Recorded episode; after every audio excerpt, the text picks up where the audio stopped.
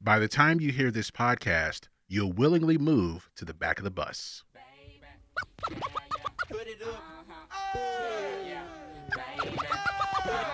Push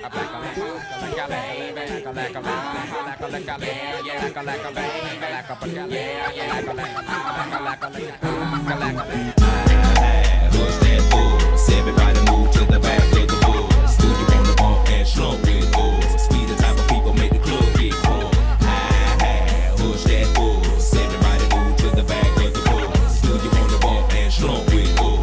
the type of people made the club get. Many a day has passed, the night has gone by, but still I find the time to put that bomb off in your eye. Total chaos, but these playoffs thought we was absent. We're taking another route to represent the dungeon family like grade A. Me and my nigga decide to take the back way. We stabbing every city, then we headed to that back cave. ATL, Georgia, what do we do for ya? Bulldog and hoes like them Georgetown Hoyas. Boy, you sound silly, think my room is sitting pretty, doing donuts while you suckers like them suckers are on titties. Damn, we the committee, gon' burn it down, but us gon' bust you in the mouth with the chorus now. Say, ah, Push that force. Everybody move to the back of the bus. Welcome to By the Time You Hear This Podcast. I'm Greg, I'm Ben. and we're back with another episode. This is episode 148. Thank you for joining us. And while I don't know if anyone's caught on to what I've done the last couple of episodes, it'll be too easy uh, for to for this one, so I got to mix it up. So I'll say that we are the uh, we are the um we are the Everly brothers of podcasting.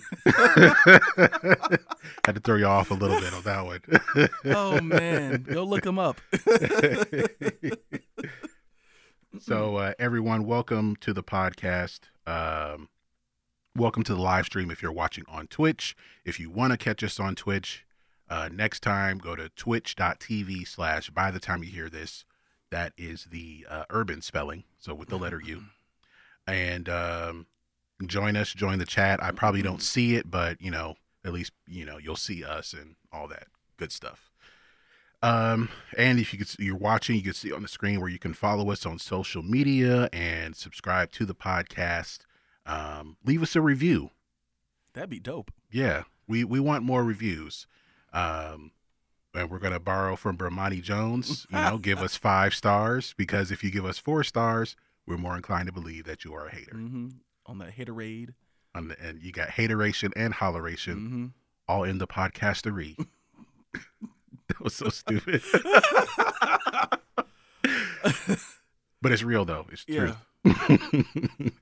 Um so yeah, let's um let's get into some music news as we always start our show. Uh well, actually before that because I keep forgetting to ask this question. When we when I have guests that I remember, but when we don't have one, then I forget. So, Ben, what have you been listening to recently? Uh, you know, just some some uh pop rock music, which is what I love. Um, and then of course I've been so I've been listening to a lot more podcasts lately. Uh, mostly podcasts about the Hawks because they are kicking ass and taking names in the playoffs right now. Um, I want to. I, I don't know if you if you listen to it, but I want to recommend one to you because I know the guy. which one? Uh, Hawks Beat. Oh, I subscribe. Yes. Okay. Yeah. Shout out to to E Dub. Yes. Yes. Uh, he he does a a podcast after every Hawks game. I didn't know you knew him. Yeah, I I, was, that, I saw him at the games. Nice. Okay. Yeah. So yeah, he's a, a beat writer for the Hawks and um, has his own website and everything. Of course, his own podcast. So if y'all are a Hawks fan, check out the Hawks Beat podcast. Yeah, my main two I listen to that I'm subscribed to right now are him and uh, Locked On with Brad Rowland because he just sounds like an everyman, and I mean that in the nicest way possible. But he just sounds like, he just sounds like one of like a fan just just making a podcast. Um, I'm sure he's good at a lot of things, but I just yeah, he just you know he's with it. Um, so I've been listening to a lot of podcasts like that. Um, and then of course with music, just you know a lot of the same pop rock stuff that I listen to. Um, I'm trying to think of albums I've been listening to recently. Just kind of how like you for you, you keep forgetting to ask. I just didn't think you would ask, so now I don't know what I've been listening to. But let's see. Most recently played from my playlist. Oh, I got my '90s dance party, our '90s pop party. which has um, all the good stuff like the Spice Girls, the Cardigans, TLC, Smash Mouth, um, Hanson, Counting Crows. So you know the stuff that I listen to. VH1 dance party. Yeah, all the stuff I listen to kind of coming up, you know. Um, it's the stuff I've been listening to, and then of course still working on my e- my well, was an EP now it is a, essentially an LP. I, I I- I've got like nine or ten songs Hmm. on it, like it's not an EP anymore. I'd be that'd be criminal to call it an EP at this point. All right, so be looking out for that over the well the next month. Yeah, yeah. July so- twenty first is the is the date I'm gonna drop it. It's not a Friday, but I don't care. It's my birthday, so that's how we gonna do things. All right. Um, What about you? I've been listening to. Uh, I have a playlist of. Of course, I have a playlist. I have a playlist of um, the like of eighty songs that I think are well produced. Hmm. Okay, which ones you got on there? Um, so I have uh, um, I have some Simple Minds, Oh, it's a great band.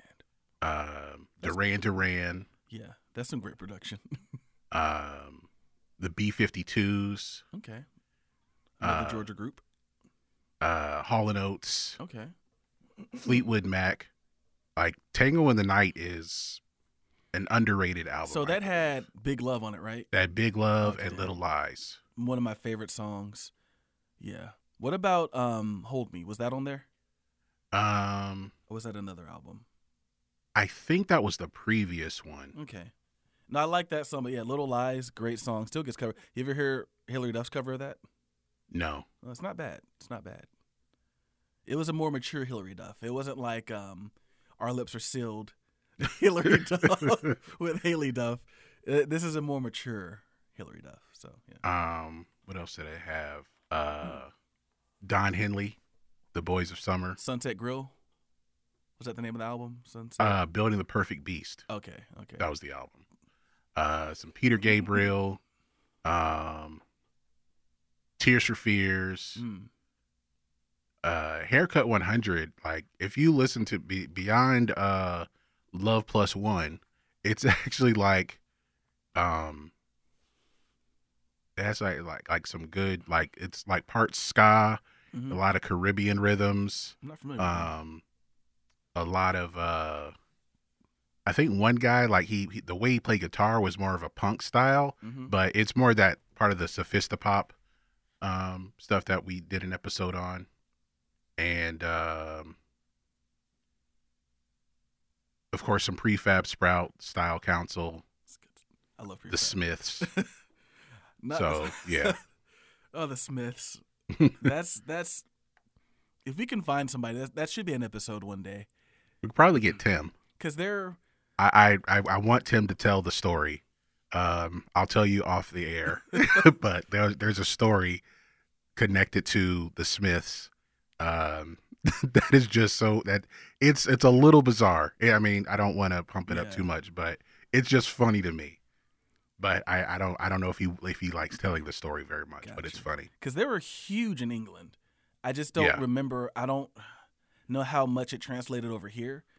I think the only like how soon is now and Yeah. maybe this charming man maybe crossed over to America, but not that much. Yeah, I just always hear about how big of a deal they are, Yeah. but it's always in, in the UK. Yeah. Where like you know how people have, you know, you want someone to go out and get a job. hmm Being a pop star is one of those jobs you can go out and get in the UK. that's how that's how they look. They just look at music totally different. Um, but yeah, that's what that's what I've been listening to. Um, and uh, so any suggestions, uh, you can email us, hit up us, hit us up on our social media Mhm. for 80 songs that you think are well produced, well put together. They sound good. They uh, then they they're not. They don't have to be. They don't have to be timeless, but they just still sound good when you hear them Mhm. today. So, yeah. sonically, so, put like sonically uh, ah sonically appealing yes, is what I've heard. Um, not Bitter O'Rourke. That's another guy. I can't think of his name now. The guy who I always I've talked about him before. Not Finn McKenty, but he has a YouTube channel.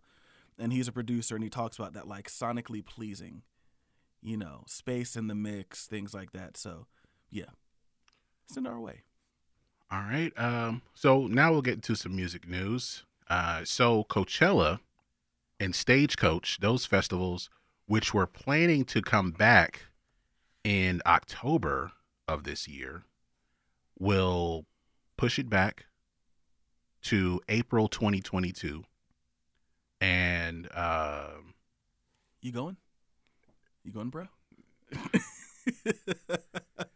uh, nah, hard pass. Um, so we have North America's largest multi-genre music festival, and Stagecoach, the largest country music festival, and the Golden Voice president and chief executive Paul Tollett said, "We look forward to being in the desert next April with all of our friends." And he said, "We look, uh, well, yeah, that's what he said. same. Uh, I, I thought it was, he said something different at the top of the article, but it was the same quote." Um, and uh, Golden Voice, who organizes both festivals, announced that they'll be returning in the spring uh, with Coachella the first weekend. Uh, well, with uh, April the 15th to the 17th, and then 22nd to 24th. And then Stagecoach will be April 29th to May 1st. Uh, lineups have not been announced yet, um, but there will be a payment plan program opening this week. so you never know who's playing, but you can go ahead and get your tickets. Put Um, them on layaway? No. Stop it, people. Come on. so the decision to not return October will uh, that will hurt Palm Springs businesses, I suppose. But uh, the shortened time frame be- between when they would actually do it to uh, from like if they were going to do it now, but let's move it to October.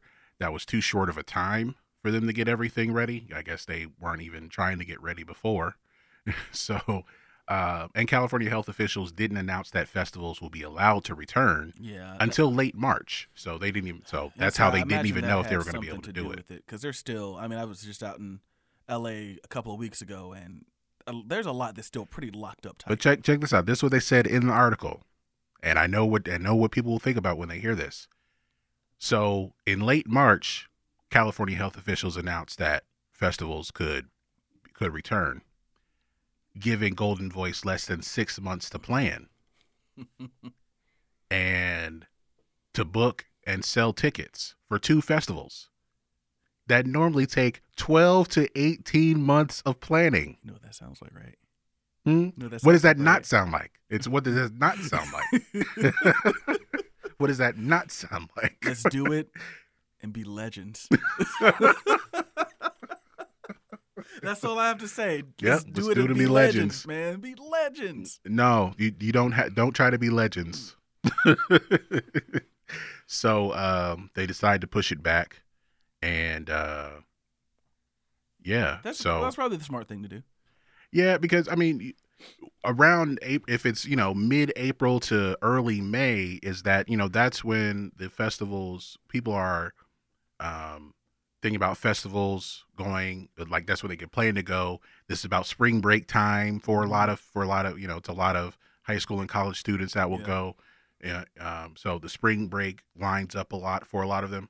So you know if you if you go back to like when we normally do it, Yeah. then you know people say well we missed it for 2020 and 2021 but it's still coming back mm-hmm. you know um not like the with the nba season i don't know when they're going to get back on regular schedule and everyone be okay because This year's been a disaster. like look i'm a miami heat fan i know we lost i know we got swept Well, the bubble magic, everyone says. like i one that narrative is stupid I agree.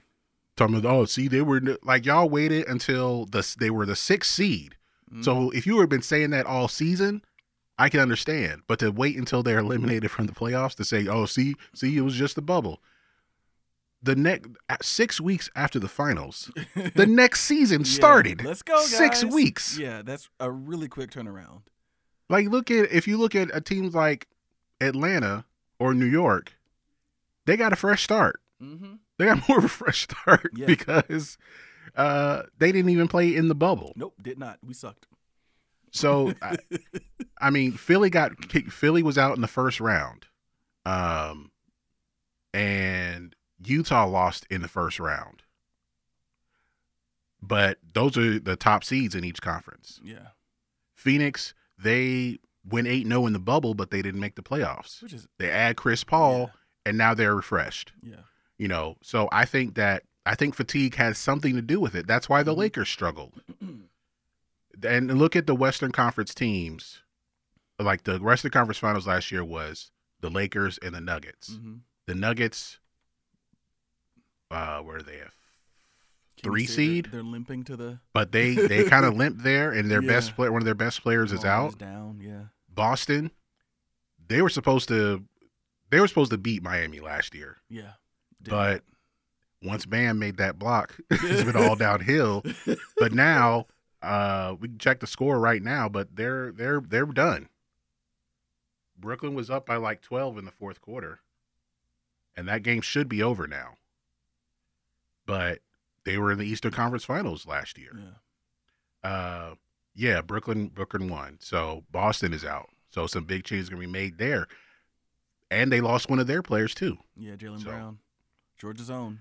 But six weeks between the end of the season and the next season, it's we're like, no, no excuses. Like, these guys normally have four months off, and they're also trying to play the Olympics. Yeah, yeah. Man. I don't think that's, I don't think any none of the top players should be playing in the Olympics. No, Yeah, no. Get uh, see, they should if they had planned for this, but they're so worried about losing, and they feel like if they win by less than thirty, then that's losing. then you know, get the best college players. I would or like to players see that are happen. going into if they're going into the draft. like some Christian Laettners. yeah, it, I mean, but there are no Christian Laettners to get. Well, I'm just well, you mean like I guys mean- who are going from college into the draft? Yeah, Mature players are the best players.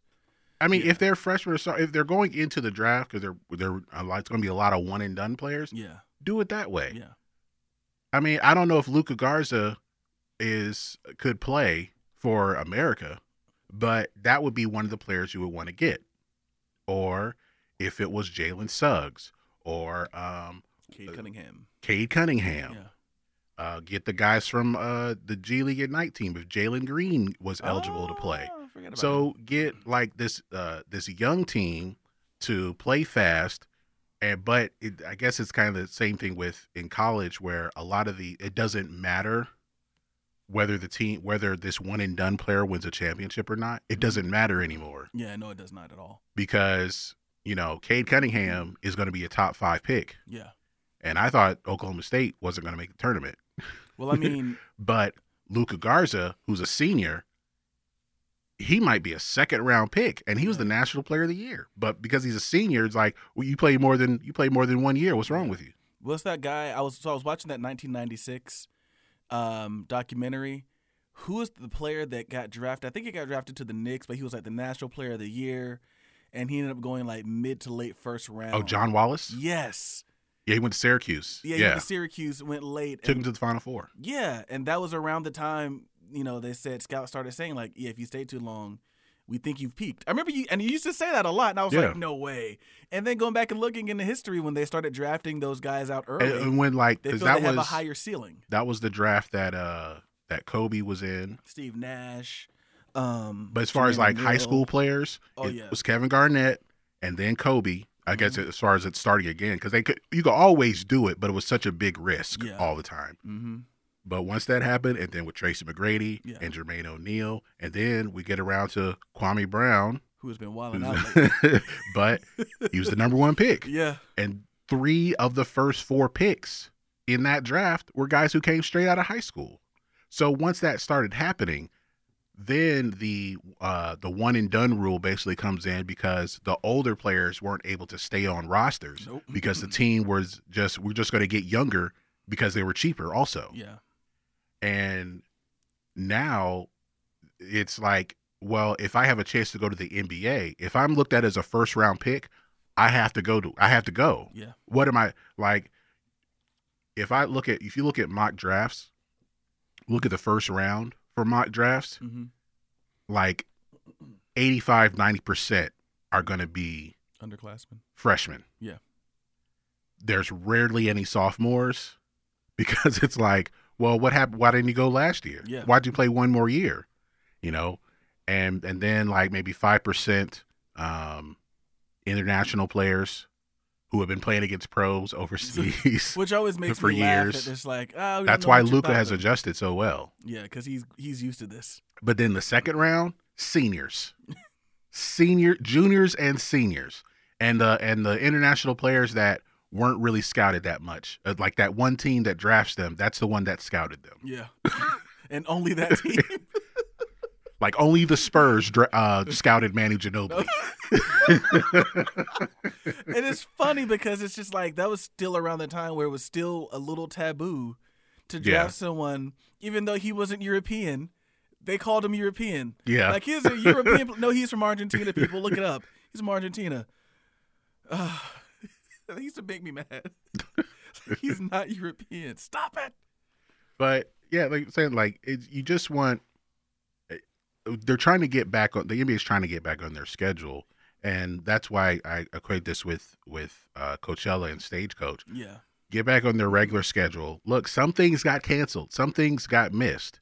But if you try to go back to okay, this is when we normally do it, get back to as much Yeah. as your tradition as possible, then I mean it, it's gonna be it's gonna be fine for everybody. Like it was weird that the the Masters for 2020 got played in November, and for 2021 they went back to their regular schedule. Yeah, it's a very quick turnaround. so yeah. uh, it's um, you know some people had to do it that way. You don't want that quick turnaround, but Mhm. hey, look, if someone could have won the Masters twice in a span of four months, like I think that that would have been a cool story. So That's some an- cool things could trivia question. That's a that would have been the answer to a trivia question Yeah. for sure.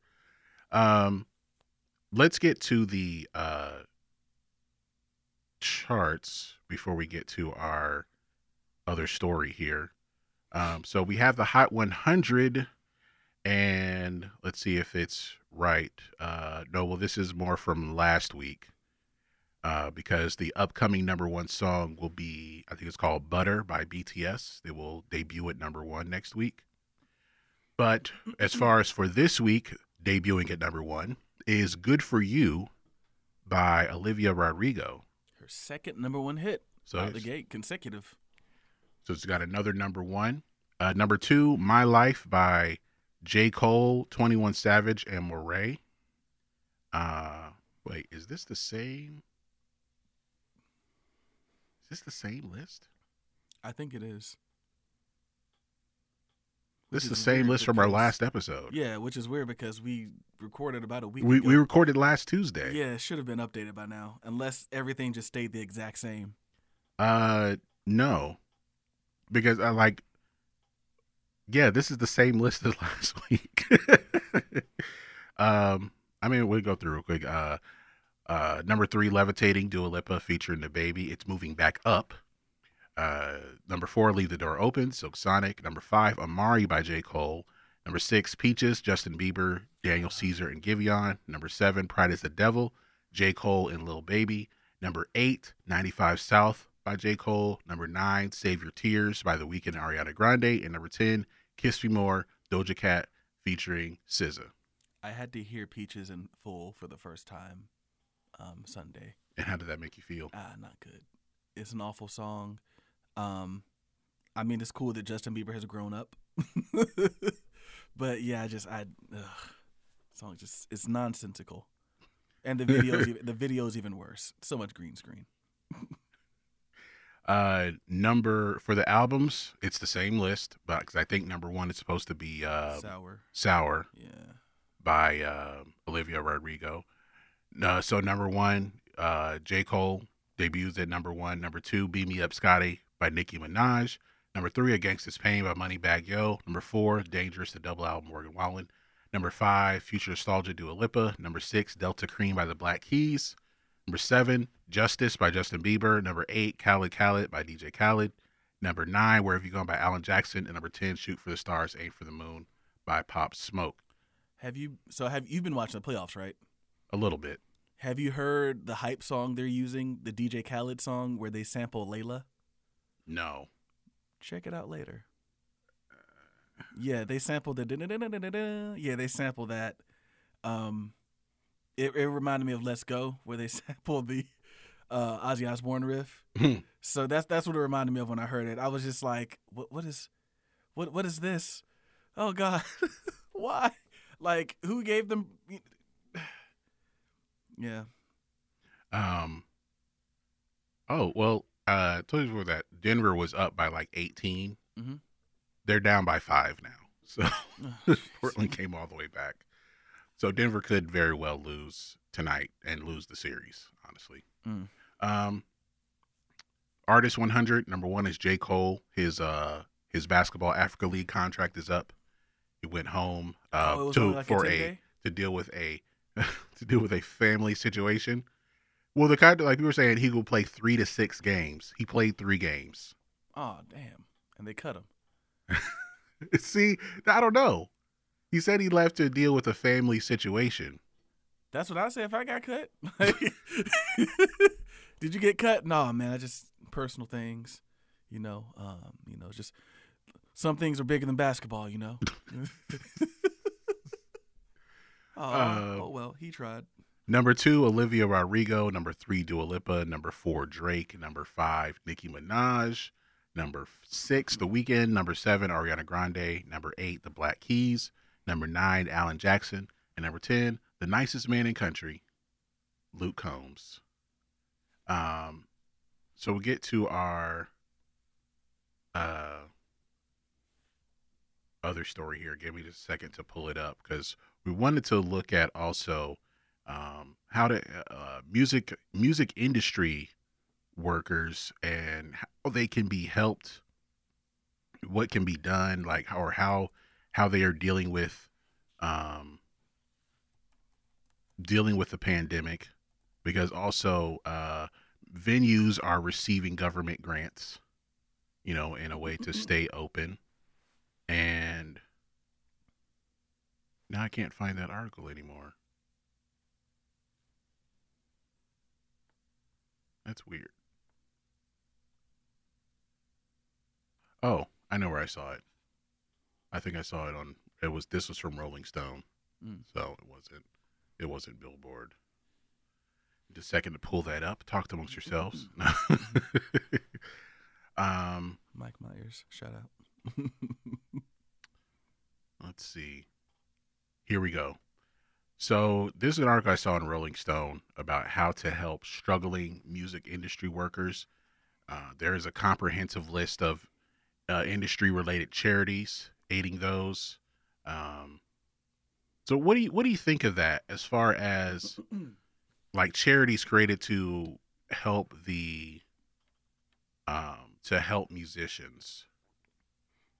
I'm down for it, and I think it's important because when you say um, everyone's not um, everyone's not famous, everyone's not Nicki Minaj, everyone's not Luke Combs, the nicest guy in country music, everyone's not BTS.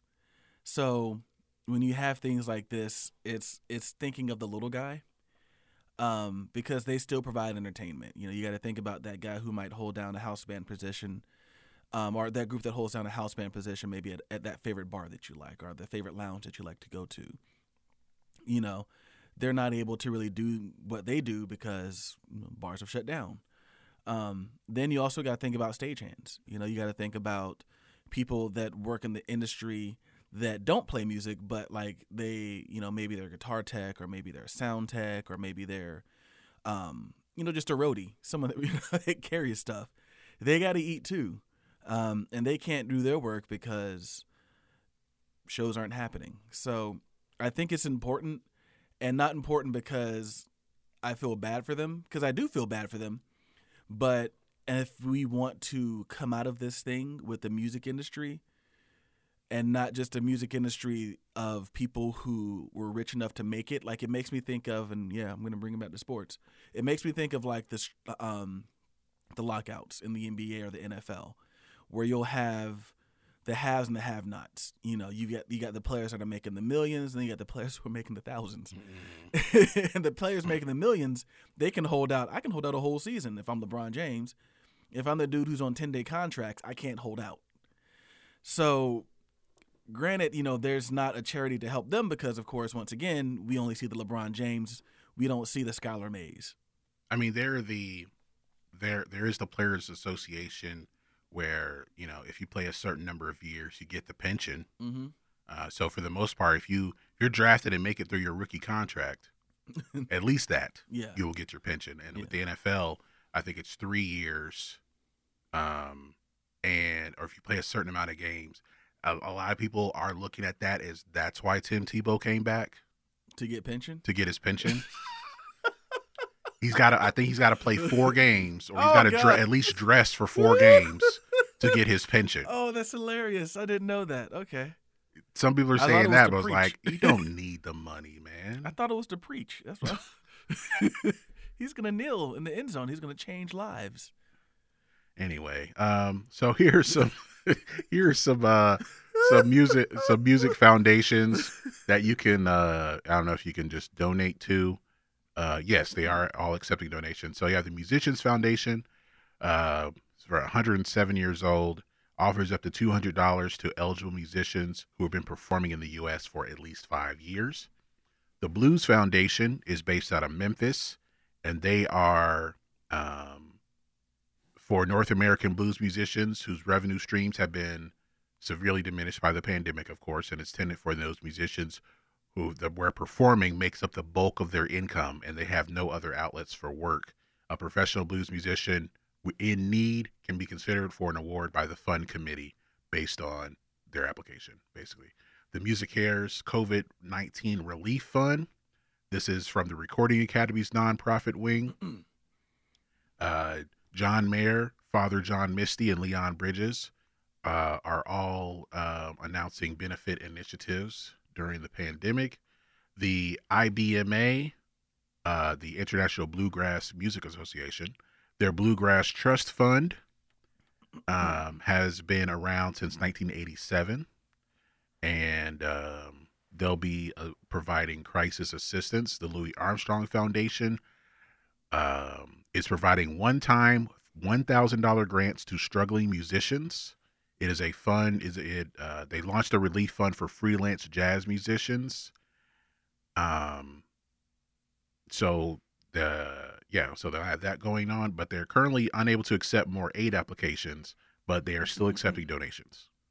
The Music Maker Relief Foundation, based out of North Carolina, has been providing direct financial, professional, and day to day relief for aging artists, mostly in the American South.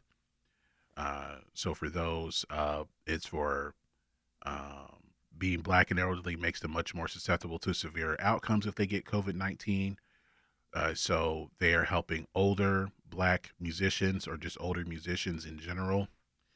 Um, there's the Help Musicians in the UK, the Touring Professionals Relief Kitchen, uh, providing meals to out of work touring professionals in need. Uh, the Folk Alliance International, which uh, aims to initially distribute 200 individual grants of $500 if they can raise $100,000.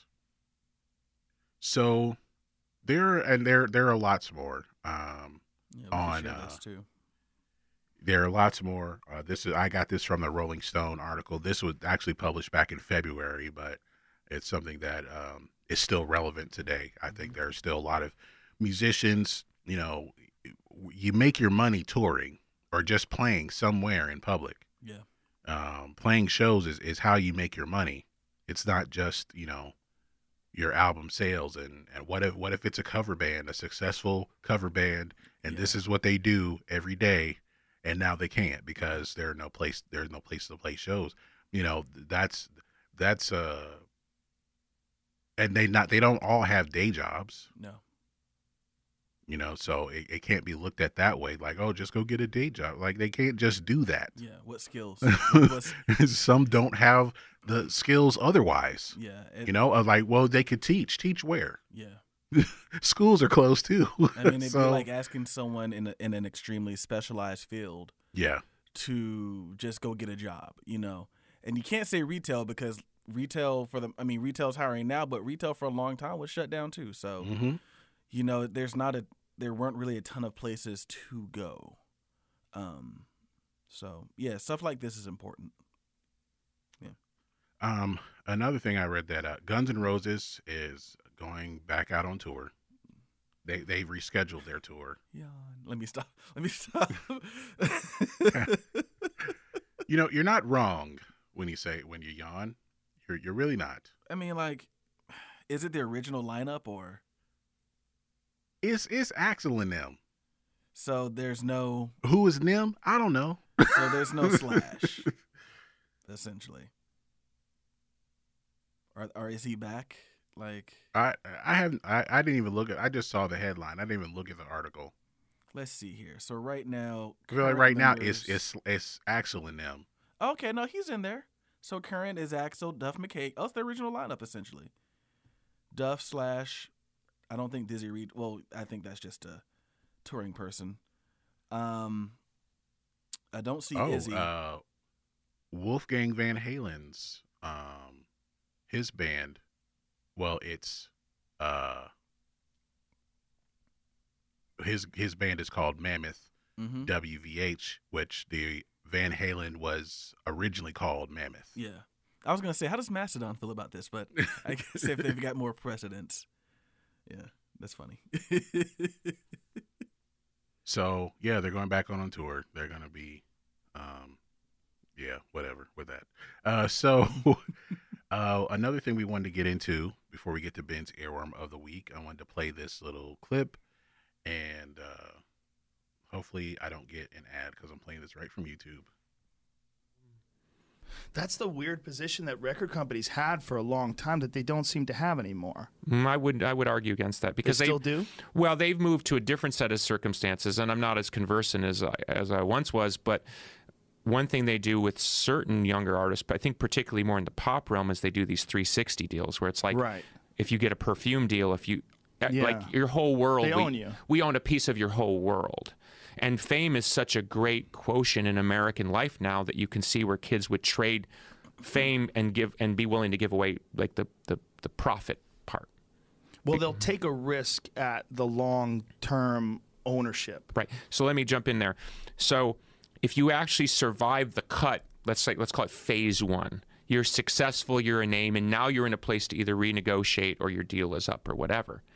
I once had a conversation with a very powerful music executive, and I said, and I was friends with the guy, so I was like, give me the insider psychology here. Now that I know the game that you run, what do you tell people like me when they get here? And he says, oh, it's just, there's always a price. So they know that even if you get through the matrix of the whole thing and get out the other side, that there's just a dollar amount that will buy you back in. Whoa. They're not worried that you'll go independent. And in fact, if you look at a lot of the machinations of the music business over the last 20 years, especially with the rise of the internet, it's to keep people in the system. Yes. They don't want true independence. Right. But it Look, seems no, like look, look. I'll give you. Look no further than the deals that the record labels cut with the streaming services. They got into ownership equity deals with the streaming services, in an in an, in an arrangement for them to have an equity position. They agreed to very low rates for the artist's music. Oh, so that's so when you when you listen to Bob Dylan's song on Spotify, Bob Dylan's not getting a lot of money for that. But as Spotify and the other streaming services raise up in their equity position, the labels benefit. So the labels pimped out their own artist to take a greater equity position in a rising business. It's like you see what I'm saying? Yeah, They, they did weaken the artist's position to take a better position at the table themselves. that is So, um, that was a good point to stop there. So Yeah. that is uh, Smashing Pumpkins frontman Billy Corgan. He was on the Joe Rogan Experience, uh, that podcast, and uh, this was from three years ago. Yeah. But um, a YouTube channel uh, kind of brought up this clip on his channel. Um, so Ben, uh, you uh, you had seen this video before. Yeah. So what what thoughts uh, came about with seeing this? Yeah, so it it kind of made me think this is why independent artists don't trust record labels. Um, but then it also kind of goes to explain what the modern day artist looks for versus what maybe artists in the past looked for. So back in the 70s, 80s and you know into the 90s and somewhat into the early 2000s, you could get famous and rich in the music industry. You can still get famous and rich, but it's easier to just get famous and live off of perks. A lot of artists don't have as much money as you think they do. Yeah. They just don't because it's just it's hard to make money off of sales. And if you are just touring, but you know you're not big enough to draw big crowds, you might make a good amount of money, but not as much as you were making in in you know days of the days of old, so to speak. and he talks about you know trading fame for profit and how record industries. This is why I always say you'll always hear me say house always wins. They've been doing this for far too long to lose to an artist, especially an artist who's not business minded. They've been doing this far too long to lose. And so he talks about the 360 deal where they they put their hand in every single thing. Um, you know, essentially that was their plan for dealing with. Well, we're not selling records anymore, but the artists are getting rich off of endorsements. Ah, we'll just take, we'll put our hand. We'll there just get in there. yeah, we'll put our hand in there in, in that cookie jar. Um, and then so to hear, so Billy Corgan, of course, of the Smashing Pumpkins, one of the biggest bands of the '90s. At one point, I'm not I'm not gonna say the biggest band in the world, but probably one of the biggest bands in the in the United States, easily. At one point, to hear him talk about that, to hear him say, "All right, I know your game. What are you gonna do? Oh, we've we've got a price to to bring you back in because of the fame." And it makes me think of that line from Lost One by Jay Z, where he's like, "Fame is the strongest drug known to man. is stronger than heroin." like he talks about that. Like he wanted to retire, but there was all this fame. Like it was like Yeah. wanted to. Re- I think he's, someone. he's still famous. Yeah. And he was still like he's running a record label at the Mhm. time. So he's still I mean he's still he's making money there. He has influence there. Yeah. Um and it's kind of like he retired on top or at the top of his game when that Mhm. happened. Yeah. And but then he comes back. I mean, I think he's tried to spin it like how when Jordan came back, it's like, oh, it's for the love of the game. or is it for the? this isn't a the game that fame it doesn't seem like a lot of people like love in that way. Yeah. I mean, I understand his angle, but I think like he had to go with that angle just to just so you don't think about, you know, what what Billy Corgan said so it doesn't come off as the record company is bringing you back in. Yeah. And I, I think it's such an interesting perspective from him. Um, and I've always read that, you know, he's a really, that Billy Corgan's a really down to earth guy. And he probably just did not like the music industry. I get the impression that he was like a lot of artists are. They just want to make music, but there's all this other crap you have to deal with. You know, one one of the phrases we always use is we don't hear a single. We don't hear a single. because that is what, you know, the label that pays you will come to you and say because they want a single. They need something that can sell the album. So I imagine they're like, "Oh, we don't hear another 1979 on this record." He's like, "I don't want to write another 1979. I don't want to write another Tonight Tonight or you know what their their big songs were." And they're like, "Well, that's what we want. You're you're on the contract. You got to, you know, you have some creative control, but not all the creative control." So, and it's it was it's interesting like you you hear that and uh, one thing we I know we can always reference is with Eminem. Yeah. where we, they wanted on for the Marshall Mathers LP they wanted another My Name Is. Yeah. and so he made the way I am is like we still want another My Name Is. So that you get the real Slim Shady. That would be i'm trying to think if there's enough songs like that but like a countdown of songs where they were made to spite the labels so like um, i am the way i say i am love song by sara bareilles harder to breathe by maroon 5 like i'm sure there's more of them out there um, this also reminds me of warrant and cherry pie Mm. and how there's an interview with their singer how he was like you know we went in we had the album done and it had a completely different title. He's like, and, and the label comes in and says, "Hey, once again, we don't hear a single. We want to hear a single." So they go and they write "Cherry Pie." They give it to the label. They love it. He says, after that, That's the lead single. Name of the album is Cherry changed. That was Cherry Pie. And he's just like, it's can- cherry pie everything. And he's like, God, I hate cherry pie.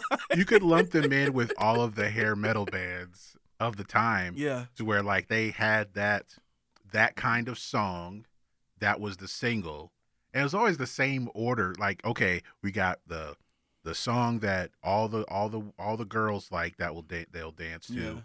this uh and then it a lot of times i think it'll be the second single is the ballad Yeah. The softer side of this the band. yeah to get them even more girls Yeah. so No, I call the first ones the the strip club anthems. That was the rock. Those were the rock. Like if you go into the right type of strip club, you'll hear cherry pie. You'll hear pour some no, sugar. that- no correct correct that the right the right kind of strip club the right kind if you go in of the white persuasion, the, the the white kind of strip the white persuasion, kind of you'll hear club. cherry pie. Pour some sugar Yeah, on me. Oh my god. If you want to bring it more modern, you'll hear "Burn It to the Ground" by Nickelback. You'll hear all those so- "Porn Star Dancing" by Dark New Day.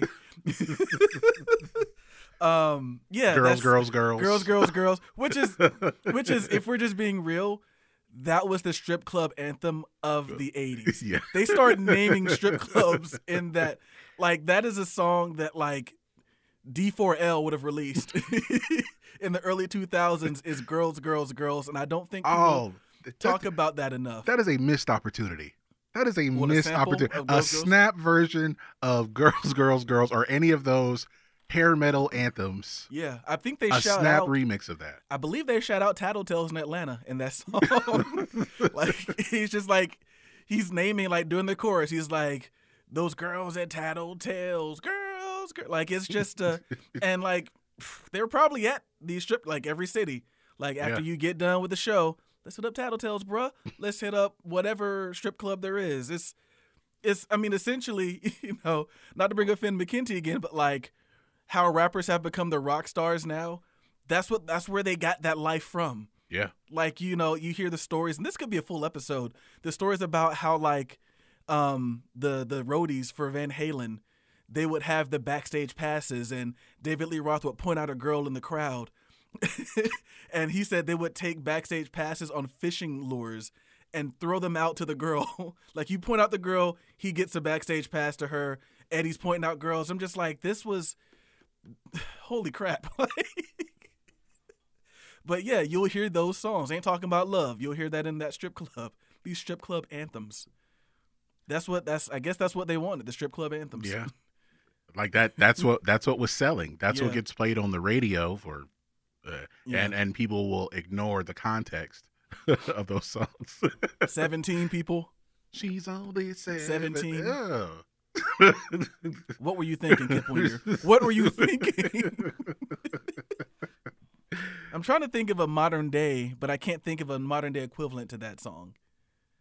I can't. Oh, like people. I think more people, um, woke supremacists are woke supremacists are paying more attention.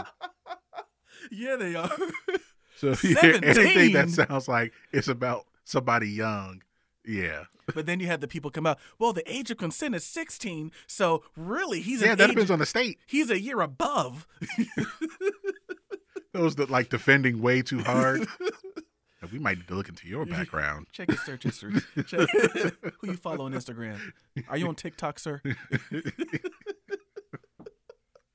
oh God. But yeah, um, but yeah, as we were saying, like, you know, your record label wants to hear a single and you know, sometimes you gotta give in. It's great that you can, if you can put a song on there that's a big F you to the label too, while still giving them a single. Yeah, And then making the song that's a big F you to the label, also a single. a la Eminem uh, yeah. The way I am was a single. who could really just do at that point. I mean, would you say he could do whatever he wanted? Like, He, he really could, as long as he also did what the label wanted, though. I mean, he had a song called "White America," where he was essentially making fun of like Middle America for liking him. it was just, yeah, no, he was Eminem was weird, man. Eminem was, but he was, yeah, supreme talent though. um so yeah that will uh yeah it's it's uh it's interesting that the uh that this is how it works like you know you could look at the it's that's why there are only three of the of the big there's the big three Yeah. labels and we have an episode about that that there's only three of them because like you can't if you start a record label now you can only get so far Yeah. uh, before you get bought out or you just fall to off exist. Yeah. you know i mean it was great for that that boom in the 90s you know along with the dot com boom there was the independent black record label boom mm-hmm. rockefeller bad boy no limit cash money so so def Yeah. uh laface Mm, I forgot about the face. uh ruff ryders murder inc Yeah. death row uh rap a lot Mm-hmm. Where are those labels the- now It's funny too because I think, if anything, they helped. They helped kind of create the blueprint because after that, you started seeing other genres, mostly artists, getting their own imprints. You know, where they would Yeah. be distributed by someone big, but people like Master P, which a lot of people make fun of. No, you know, like, oh, but like Master P kind of created that template with No Limit. and you know the weird thing is with master p now he's kind of still doing that Mm-hmm. because you know you you're about to like well there's this league of, around the corner from where we're recording. They're going to have their own facility you know for high school players to basically make money prof- as a professional before going into the nba the overtime elite. Okay. they're going to be based here in atlanta. And there's the uh the the g league ignite team. So these but these players like they're going into these programs to be professionals even though they're you know 16 17 years old but they can also make money off of their name image and likeness so they can get endorsement deals Mm. they can't play college basketball they can't go back to their high school Yeah. but the goal is, you know, if they don't go to the NBA or or pursue a professional career, they will still get money to go to college. oh, nice. Okay. Uh, but the goal is to get to the NBA or some other professional league. Mhm. But they can make it. They can get endorsements also. Okay. Um, and with Master P, his he has a son. I think he's about to be a senior in high school. Like next year, he'll be a senior in high school. He already has a deal lined up for him that's worth two million dollars. Wow. Is he better than Lil Romeo? Clearly, because he if he if he's got a two million dollar deal, that means he's also being recruited to Mhm. play somewhere if he doesn't go to the G League or this overtime elite league. I was going to say no So- one's uh, using him to get DeMar DeRozan. No one's using him to get somebody else. Exactly. so if he's if he's that that good, he has this deal lined up for him. It's just a matter of, you know, maybe his son will go to college and that NL NIL thing will go through and then he can make he can get money off of that deal, whatever it is. But he has something lined up for him already. And and Master P also like with all the all the other business he has, he has the his own like his own version of ramen noodles that you see in the gas station. Uh, or he's got clothing, but I think a, lot of his stuff now is with, with is with food. But you know, he's doing his own way still, and making and making good money off oh, of it. my goodness. But like the I don't know what's what the other guys are doing, but I you I think people can appreciate Master P more for still doing it his own way. Well, I know Diddy's still feasting off of artists who don't know what they're doing. So, And artists who are dead. yeah. he's, uh, yeah. Not to slander him or nothing like that, but. you- Eh, you okay, yeah. Slander is spoken. Libel is written. Yeah, you, So yeah, yeah.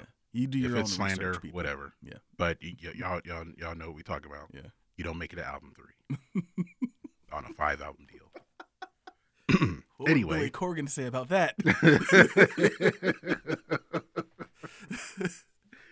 oh man, so that will do it for our music news segment. Um. So uh, okay, I got it queued here. Ben, tell us about your era of the week. Um, this is one of my favorite albums ever. Um, it is by a gentleman named Bleu or Bleu or however you say it. Um, he went to Berklee. Great writer, great musician. Um, the album is called A Watched Pot. It was off of Spotify for some reason because they just do that. Who knows? Um, he's got a lot of great stuff though. Um, I would suggest checking his album out. He did some work on the Spider-Man soundtrack. um, in addition to some other work as well. As a really good cover of "Baby Come Back." Hmm. There was like a, I don't know if it was like a yacht rock um, tribute album or something, but he did a cover of "Baby Come Back" and it's really good. So.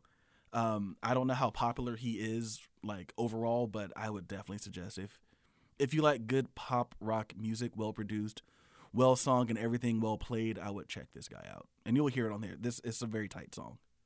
All right, so this is called Boy Meets Girl by Bleu. And we'll be right back.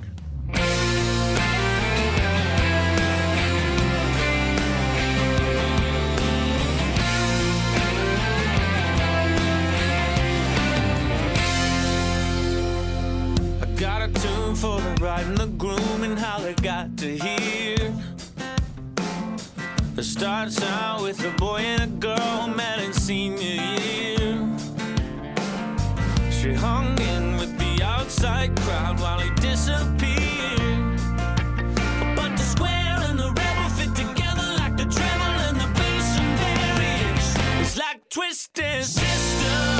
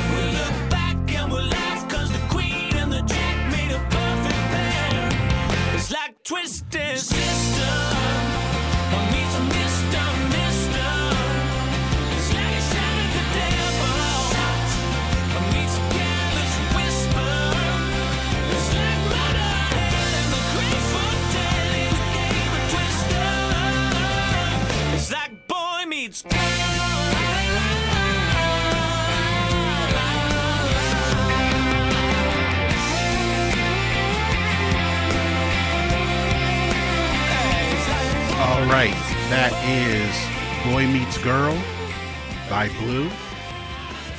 Bleu. However you want to pronounce it. I will say too, for anyone who bothers to listen to my LP when it comes out later, a lot of my guitar work is inspired by how he plays on this album, especially the lead work. Um, I just, yeah, just, yeah, it's just the tones are just, yeah, it's just beautiful. The snare drum, which if you've listened to this enough, you know I'm so particular about my snare drums. It's a nice poppy snare. It's a nice pop, but it doesn't ring out. Sometimes I like it when it rings out, like it did on the first Paramore album, or even on Saint Anger, infamously on Saint mm-hmm. Anger. But on this one, like it's the right amount of like high pop, but they still muffle it, so it doesn't have that ring. So yeah, I, I, I, I, yeah, just everything about that song, I just love top to bottom. All right, that's from his album A Watched Pot. And you can find that on our BTT YHT Earworms playlist on Spotify right now. All right, so we started this episode with uh, the song Rosa Parks by Outkast. And uh, this is going to be part three of our Georgia series, in which we discuss Georgia artists in some fashion. So uh, we'll be discussing Outkast album Aquemini, not Aquamini. Aquamini. we'll be discussing Aquemini, and of course, I have some custom background for the live stream. There you go. Uh, so, um, So this is a Yeah. an interesting group to talk about. Interesting album, but interesting group. I know we did. I forget how long ago. It feels like we've been doing this show for hundred years. That's how fun it is. Um, but I know we did our our list of. Um, was it it was Georgia artists or Atlanta artists? I think Atlanta artists. and you know, I remember you said that this was probably the most important group to ever come out come out of Atlanta. Yes. Um, and I I somewhat agree because I know like I, there's some other artists that come out of Georgia that are I think are equally in, influential. Um, but I do think that in terms of for what Atlanta is in terms of its personality, and I know you'll hear people, especially now, right now with the playoffs going on, oh yeah, Trae Young fits Atlanta's personality perfectly. I really think that this is there's never been a group that embodies Atlanta more. Andre, you know, the East Side, even though I don't know if he's actually from the East Side, but just like the the free spirit that is the East Side, and then Big Boi, the South Side. Like it, it just represents perfectly.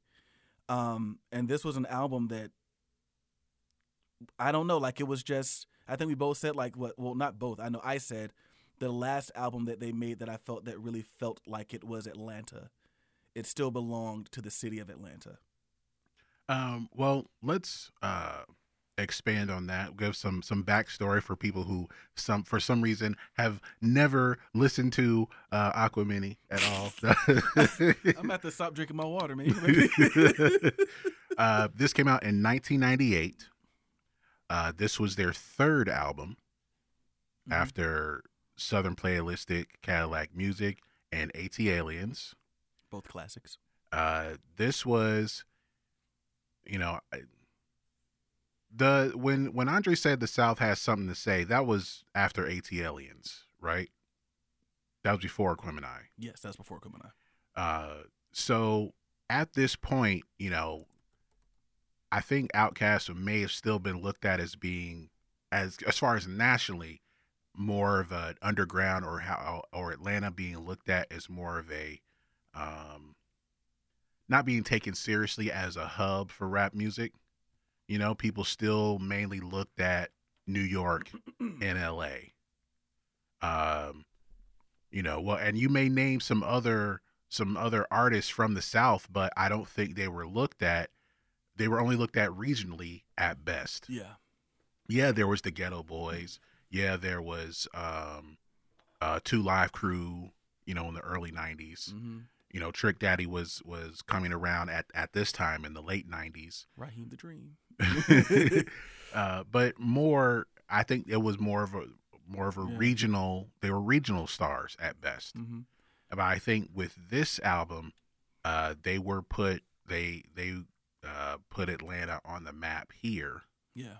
Uh, but as you said, it was the last time it felt like they were Atlanta. Yeah. Um, so uh, could you expound on that Yeah. a little bit as far as why is this the this was the end of the of that kind of that that part of their history. Yeah. So, to pick up from where where you left off, so you name people like know, the Geto Boys, Trick Daddy. I guess you could even say Uncle Luke to a degree. Oh, it's Two Live Crew. Two Live Crew. Yeah, I always separate them for some reason because of you know he went on to do a lot. Well, not a lot more by himself, but he you know he's became.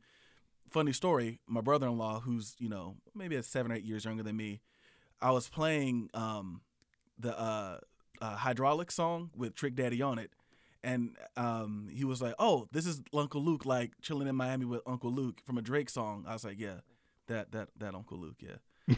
and I felt old, but I think a lot what made a lot of those groups regional is the fact that they had very distinct sounds. Right. Uh, You know, Two Live Crew, Uncle Luke had the Miami bass sound. Um, to a degree, you know, I, the Atlanta sound, which really is, I felt it's kind of diverse. Because you know, So So Def came out, but as we stated before, they had the G Funk sound. They almost sounded West Yeah. Coast. They- it Um, was a little. It was part G Funk and also part Miami bass. Yeah. Which is probably why they blew up and Yeah. Kris Kross got big. But like this album stylistically similar to ATLiens, but took more chances. Um, did more like it was more creative. It still sounded like Atlanta, but like it just mixed like things like funk, like soul. You know, marching bands are a big thing down here. You have a song that essentially sounds like it could have been a marching band um, which is probably why you heard so many marching bands playing it. Yes. yes. and when you go to the next album, Stankonia, it's a hip hop album, but it sounds it just sounds bigger. it's more slickly produced, and that's not an insult to organized noise because organized noise were very good producers, um, who love to use live instruments. But like it just there was a little bit more synth. Like I think of a song like the opening to Miss Jackson, a, a synth opening. I can't think of another like, and when I say synth, I mean like a pop synth opening Yeah. almost like it could have been ripped straight from um from Jump by Van Halen. the way it sounded, you know, you think of something like like it just they, it was like they had they were ready for the radio at that point. And then, you know, with the Love Below and Speaker Speakerboxxx Love Below, they never looked back. And it's not meant to be derogatory. Like musicians, groups, artists, you change. You do, you know, you have a natural progression. As you've stated before, they said making music together was too easy. So why would you expect them to continue to make the same record, the same type of record over and over again? I don't think they were trying to have a departure from sounding like a southern rap group, but that was just the natural progression. And I think you really start to hear it in in, in Andre 3000, who was I think still just going by Andre Benjamin back then. Um you really start to kind of hear it in his in what he starts rapping about like to get your thoughts on it. I feel like he really started to surpass Big Boi. But Well, Yeah. as I as I said before, as far as that goes, um, I think that I don't know if he was surpassing Big Boi because I, I for in in some regard I think there's like a dismissal of Big Boi for no mhm, real reason. But I think part of it is that Andre started to do more. He was more flamboyant and outlandish with his appearance.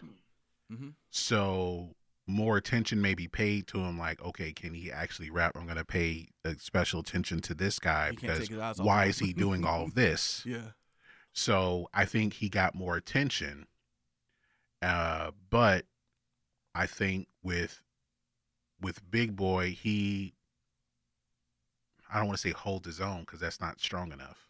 Well, That's a I think he does more than hold his own. But I I think he like he's part of this album too, y'all. Yeah. Like you know, it, I don't want to be like that. You for you forget about him, but I think some people forgot some forgot or or do forget how good he was on this album too. hmm I do think, to kind of go a little bit off, that I like him solo better. And I don't know if that's like a thing that you're not allowed to say in Atlanta. Um, but I think his solo records are like really, really good. And I think it's just because he doesn't have to try to contend. Not saying that he ever felt like he had to compete with Andre, but I don't know. Like, I feel like he just has a little bit more room to breathe. So, like, you know, the Risky Business in the A song I thought was like really good. And he's so much better than T.I. And it's like he's on there with T.I. and he's just, you know, T.I.'s not going to show a Big Boi. And it's not because, you know, they're both Atlanta legends, but I don't know if this is a word. Big Boi's a, a legender. He's more legendary. I don't know, but um legender. Yeah, uh, put that in Webster's. um but like when I listen to these albums like and going back and listening to it again, like I guess for me I just kind of started hearing how they're not rapping about the same things. Like they're rapping about the same things, but they're not rapping about the same things. And that doesn't make Andre better or Big Boi worse or anything like that, but it just makes them different. I guess is where I'm, Yeah. I'm getting from. Well, I'm I think to. that was that was kind of the point. Like they, I think they knew, they knew they were different people, Mhm. But they could do big things together. Yeah. But as long as they embrace who the other person is, Mhm. um, and that's kind of where the the name of the album comes in. These are their their zodiac Mhm. signs. Um, Big Boi is an Aquarius. Andre is uh, is a Gemini, and uh, like I said, this was the follow up to ATLiens. Um, what uh, I guess we started with Rosa Parks. That was the that was the song. That's a song everyone knows. Yeah. That was the first single off the album. how did you feel about that one when it came out? Do you remember? Um, it sounded different than anything I had been hearing at the time. Mm-hmm. Uh, and like I said, a lot of rap still at the time would uh, it was everyone associated with L.A. or New York, Mm-hmm. and you know I thought at the time, you know, with these guys being from Atlanta, this is what Atlanta music is supposed to sound like. so, because you were still in Augusta, right? Or were you in, in Oklahoma? yeah, I was still Okay. in Augusta. I, Okay. oh, I yeah, I I'd been left Oklahoma. Okay. So I I was in Augusta at the time, and uh, yeah, I I I love the song. Uh, and just try to figure out like, well, why do they call it Rosa Parks? And then there's the back of the bus line, and uh, I think it's one. It's just one of like a subtle thing like that is like these guys are different. yeah. I always thought it was called "Aha, Hush That Fuss" because I never knew the name of the song, and I remember I was given this album. Um, my dad was a retail manager for forever, his entire career, and he uh, ran a store up here when we right before I moved up here, like around '97 or so. And there's a guy. It was almost like a New York bodega. He sold records. Like he had like it's this really big like five and dime type store that my dad ran. And then like right there um, on the side of it, like and it faced the street, Broadway in Atlanta, across from Underground Atlanta. He had a record shop that was like just a little, you know, booth type thing. And he would get all these free CDs. And for some reason, he would just give my dad boxes of CDs to give me when he was done with them because they just send them for free. And I was about to say Aquamini. Aquemini was one of them. And I had, you know, I was somewhat familiar with Outkast, but this was my first real exposure to Outkast. Like putting that CD in and, and playing it and just being like, you know, because I'd heard, you know, Rosa Parks, but then starting to hear the other songs. Because to me, before that, they were just, um, you know, elevators. And what's the other one? Like throw your hands in the air, waving like Uh, you just don't. AT. Aliens. ATLiens, yeah, duh. Matt would kill me for not knowing that. uh, with his shout out with his ATLiens. I remember um, I remember in middle school a lot of people I didn't know who it was. Like I really and I've said this before many times. I didn't listen to a lot of rap until really till I got to college. Oh, for real? Yeah. Oh, wow. So I remember in middle school everyone singing "Throw Your Hands in the Air" and like yeah. I didn't know what song. I didn't know who did that song. I don't think I remember. I don't think I knew their name, but I knew the song just because fish and grits and all that. You know, it's like, that's a that's a great line. But I forget. I do forget that you did not listen to a ton of rap because I listened to a ton, but nothing from the South. Mhm. It was a lot of West Coast music. I was obsessed with Ice Cube for some reason. Um, but then when I got this record, I got this CD, I was just listening to it all the time, you know, and and we'll you know we'll get into the tracks later, but you know, so that's why this one means the most to me, because actually I owned it, and it was, you know, in my Discman in the back of the car when I'm driving and I want to hear my mom's music, I put this CD in and I listen to Outkast. Uh, this this one I did not own this this album. I um I had Stankonia, and I think I told you where I got the Stankonia CD from. um, I can't remember. Was it the contest? yeah, Okay. I won it in a something like radio contest. Something like human also. yeah, and I also what what else what else did I get from there? I think I got um Nickelback, The Silver Side Up, Yep. and uh Limp Bizkit's, um, Was it Chocolate Starfish. Oh. um so uh yeah i wanted a radio contest. So that was my introduction more to stankonia and we we've made this joke before that a lot of people thought stankonia was Outkast's first album. Uh but my introduction to them more was stankonia. I i've been i was familiar with them on aquemini but i really only heard the song um rosa parks and the art of storytelling which is apparently the i apparently heard the remix with slick rick. Yeah. Because that was the one they made a video for. Because I remember they were like puppets. Yep. and- Mhm. so, um, but some of my friends uh, from the church I went to, with them, they had this CD, and um, and then I, I, I, that's when I put together at the time that, um, oh, the song that the marching bands are playing all the time at the football games is this song, Oh and that's yes. that's SpottieOttieDopaliscious. Uh, so yeah, I had every every every high school football game I went to, whoever it was, one of the bands is going to play that song. Oh yeah. Oh yeah. Um, so with the out the making of the album, um, like I said, this was after this was their third album, and they wanted to they they got a they got a bigger budget, hmm probably thanks to Rico. Yep. Uh, I don't know how much of he blew on the drugs. Rico, just- of okay. course, being from Rico Love. Noise. Yeah. I mean Rico Wade, excuse me. Rico- Rico Love is another musician. Um, so they uh, they got a bigger budget and they they worked with and I don't know maybe maybe it's cheaper and it's faster, but like I can't think of another uh album, another rap album. I mean, maybe you could say it with the Miseducation of Lauryn Hill.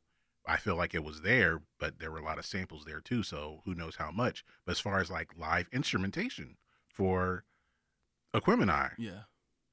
you don't get that in hip hop anymore unless No. you're talking about the roots, Yeah. and well, you're right. So it, it, just it doesn't happen. It is cheaper to not use it. I mean, like it's it, it it's kind of like now, you know, they they use the the the live musicians and everything, and it's kind of, it's that's so it's considered very strange now to do because I guess it'll be more expensive. Yeah. And two, like, do these guys who make beats using Fruity Loops or whatever software are they are y'all considering yourselves musicians just because you play you played you know the the 16 key MIDI keyboard. to put in to put in your different melodies? Does that mean you're a musician?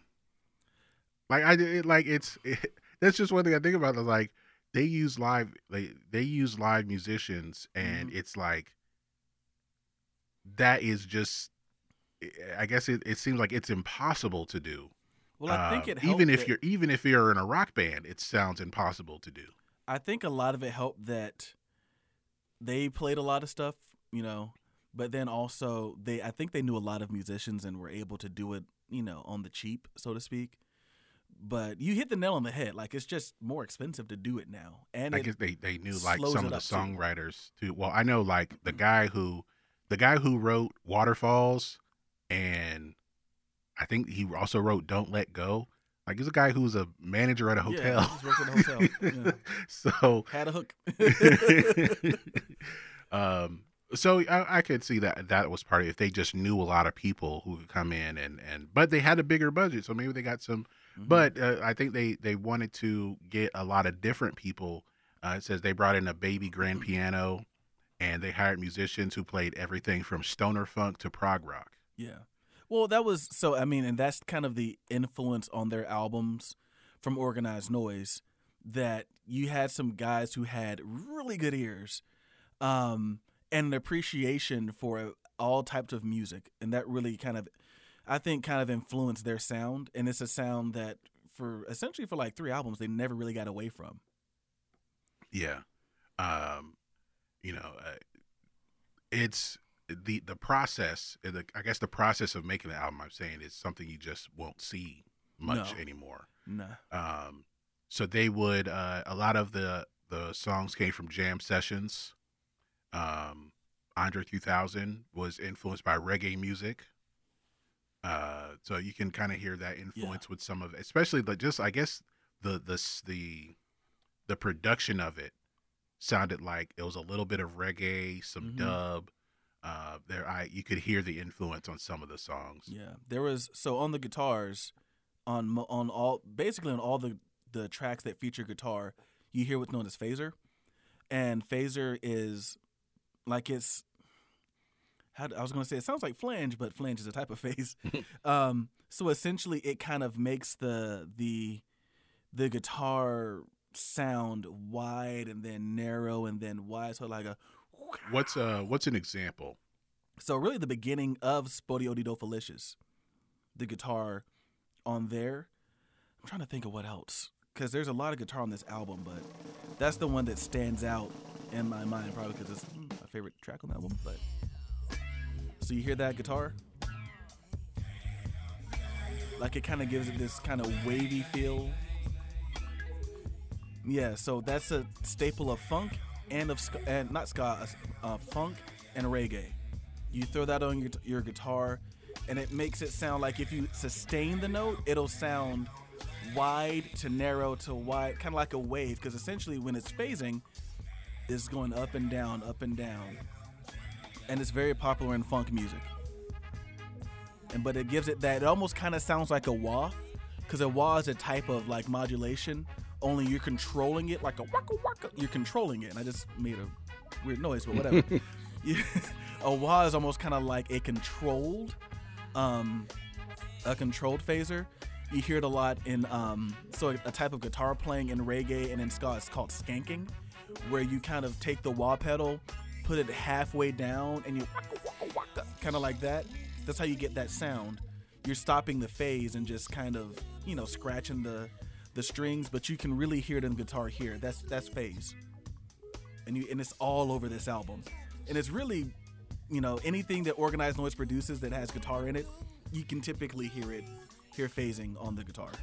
Well, yeah, like you know, you know, Sleepy Brown is on this song, and I think that with them, there's a lot of. The first thing I think of, are like one when you see Sleepy Brown and what he looks like, but also the music that they produce. I just think of Isaac Hayes, Yeah, I, like classic Isaac Hayes. gla- to the Uh, sunglasses and everything. Yeah. um, they were also influenced by um, that. Well, they said how they how they brought in musicians back and forth. Uh, it was kind of like Motown, I would guess, with the Funk Brothers or with Stax Records. Um, uh, the different musicians they have. So, and you kind of get that. There's there's a there is a '70s vibe hmm uh, with with the entire album Yeah. there's a bit of a 70s vibe, especially with this song and with Aquemini. Uh, you you, you, you kind of get that. Yeah. So yeah, Yeah, I love so I love how this song essentially it was just like it's spoken word. Like there's no Yeah. they're not rapping, they're just this was after Love Jones. yeah. this might have made the soundtrack it was before. They're just telling a story, you know, and I just I love cuz I guess I'm just biased. I like Andre's better. Big Boi's is a good it's a good story too. It's I guess it's a little more real. like he talks about getting a girl pregnant and getting fired from your job like it, it- which is really weird because you would expect Andre to be the more socially conscious one, but like Big Boi really broke it down. It's like, and the, you, and you in the trap, and you trap. It's like, hmm. because you got cloudy. I was like, okay, cloudy piss. that line to this day sticks with me. Anytime like I have to do a like a, a test or anything like that, I'm like, am I gonna get sent home because I got cloudy? But that's just what these you know that's the influence of music man. This this song is just and yes i did know back in the day i played trumpet in high school. Yes the whole the whole um well all the black members of the brass section we knew how to play this song. Yes. You could see what kind of what kind of marching band it is, depending on how the uh, how how they tried to play this. I think a lot of schools, and I'm from Augusta, a lot of schools from Augusta at least attempted to play this. and I can't say who actually pulled it off. I know my school did it. Um, I probably ask Aisha. She was she was in she was in band, uh, so she might know if if if they really pulled it off. I will say so the I don't know if they're really world famous, but Southwest DeKalb, which is a very popular uh, marching band in the Atlanta area, I saw them play this, I believe, and they pulled it off very well. Um, and I know when I was in high school in Jack and Jill of America, yeah, I was I was that type of black person. We went to the FAMU Tennessee State game every year, and I I'm fairly certain this got played as well. Um, and they pulled it off well too, because you know typically at HBCUs you've, you've got very entertaining bands, not always the best musicians, but they're very entertaining. Southwest DeKalb had some pretty good musicians, also very entertaining. Um, I went to Centennial, which was, um, yeah, we've said it once on this on this podcast. It was a of the white persuasion high school. I don't think it's like that anymore. I think it's pretty integrated now, but we didn't play stuff like this. But when bands that did play stuff like this came, everybody like people showed up to the game. I remember walking, like before I was in marching band, walking into the football game. Southwest Cab is lining up to come in, and there's this white parent and this little you know white girl. She's probably like ten or eleven, and she's like. Her mother's like, "That's the band we came to see," and that's what I was like. See, they want bands like that. That's what we should be doing. But then I wouldn't have been in marching band because I can't dance. I just can't do it. I grew up watching Carver High School. Shout out down in Columbus, Georgia. My sister was drum major, and I thought every marching band was like that because that's all I ever seen. and I was like, I can't put down my trumpet and start. You know, I just can't do it. Try they try to make the steps simple. Still, I got still no. three left feet, bro. but to hear a marching band pull this off is just is just awesome.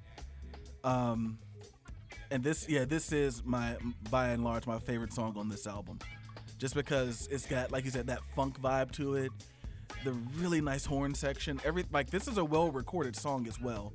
Of course, in that you know that last verse they throw some um, echo on the drums to make the snare drum kind of slap that slap back reverb. It sounds great. Everything about this song is just great. Yeah, there's a and there's a, you know, like I said, there's the the '70s vibe with it. It's they added like kind of like the psychedelic uh, Mhm. uh angle, some dub from you know from reggae. Yeah. Like it's they combine a lot of influences, and you know, I, I when you do that, if you do it right, then you know, Yeah, it can be a train wreck. Yeah, if you do it wrong, yeah. I'm trying. Now I'm trying to think like who's train wrecked it. I'll think of it before the end of the episode. But this was this was done well. Yeah. Um, another song that well we we looked at considered uh, starting the show with it, uh, but we couldn't think of a stupid line to start the show as we always do. But why does uh the song West Savannah stick out to you? Uh, so funny enough, Big Boi's verse, which is he has the first verse if I remember correctly, and it's another. I like story songs, and he tells a story about you know coming from West Savannah, growing up in the projects. It's just a nice little. It's one of those songs that kind of you know I've been to Savannah before, but I'm pretty sure these are parts of Savannah I've never been to. These these are away from River Street, but it's pretty vivid, and it, it just kind of took me there. I like that about that song. Yeah, I'm I'm not too familiar with the song, um, but I know it's I when I I saw the title like okay this is probably more of Big Boi's song because that's where he was born Yeah. at least. So, um, I mean it's Savannah isn't referenced much in hip hop as far as when it comes to Georgia it's Atlanta. Yeah. Uh, Every that's the end of the list. Augusta. I've heard Drake rap about Augusta, even though he's not from there. But Who? Drake, he had he had a line in one of um, in a remix to the uh, song he sung the hook on for um, Rick Ross, "Slicker Than a Pimp from Augusta." Okay, Drake. So yeah, for that song he was he was from Augusta. Where that's yeah, he says that "Slicker Than a Pimp from Augusta." Well, And as I said before, Drake has no he has no real identity. I had I was like, has he ever been to Augusta? He- He didn't do no shows at James Brown Arena. I'm sure of it. But yeah, I like I like his descriptions, and it's just it makes me feel like because the beat's a nice beat too. It- It's one of those beats that it's a good riding beat, good driving beat, and it just makes you feel like you're riding through a, you're riding through Savannah as he talks about where he's from, I, and I dig that. Right. Um. So, uh, a little more about this particular album. Uh, I don't know if you would consider this the beginning of the end because after this they made, well, technically they made three more albums together. Uh, Stankonia, Speakerboxxx Love Below, and the Idlewild soundtrack. Uh, but there was a heated discussion it was probably just know, like a spirited discussion back and forth about the album order.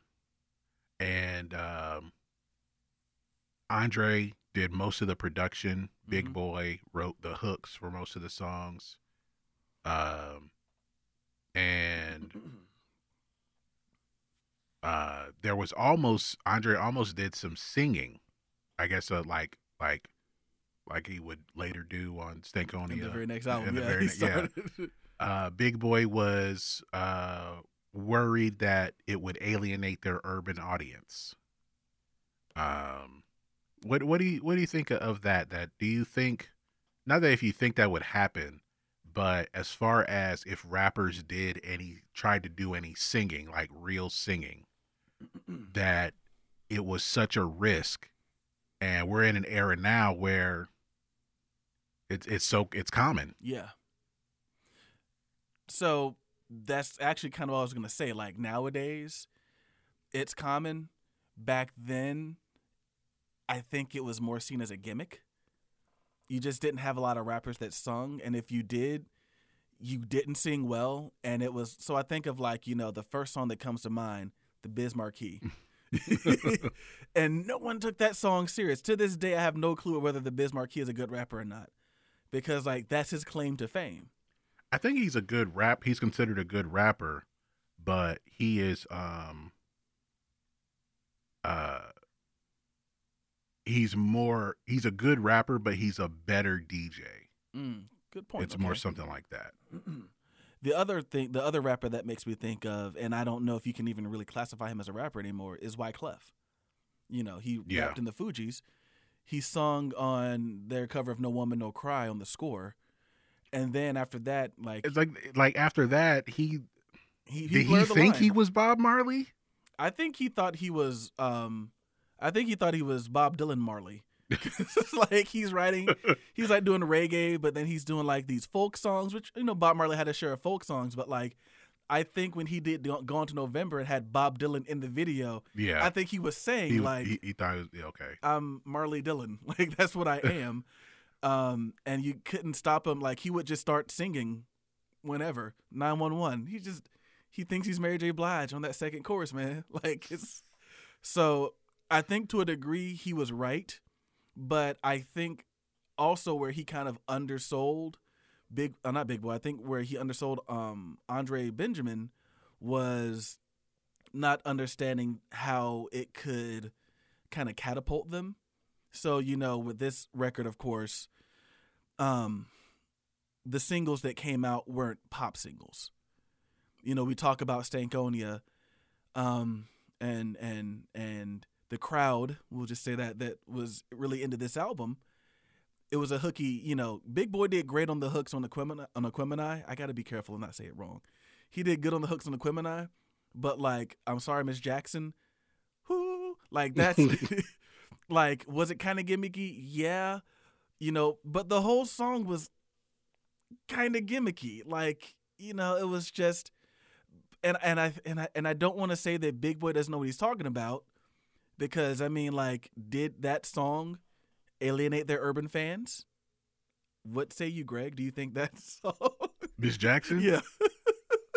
you you trying to get me to say it, aren't you?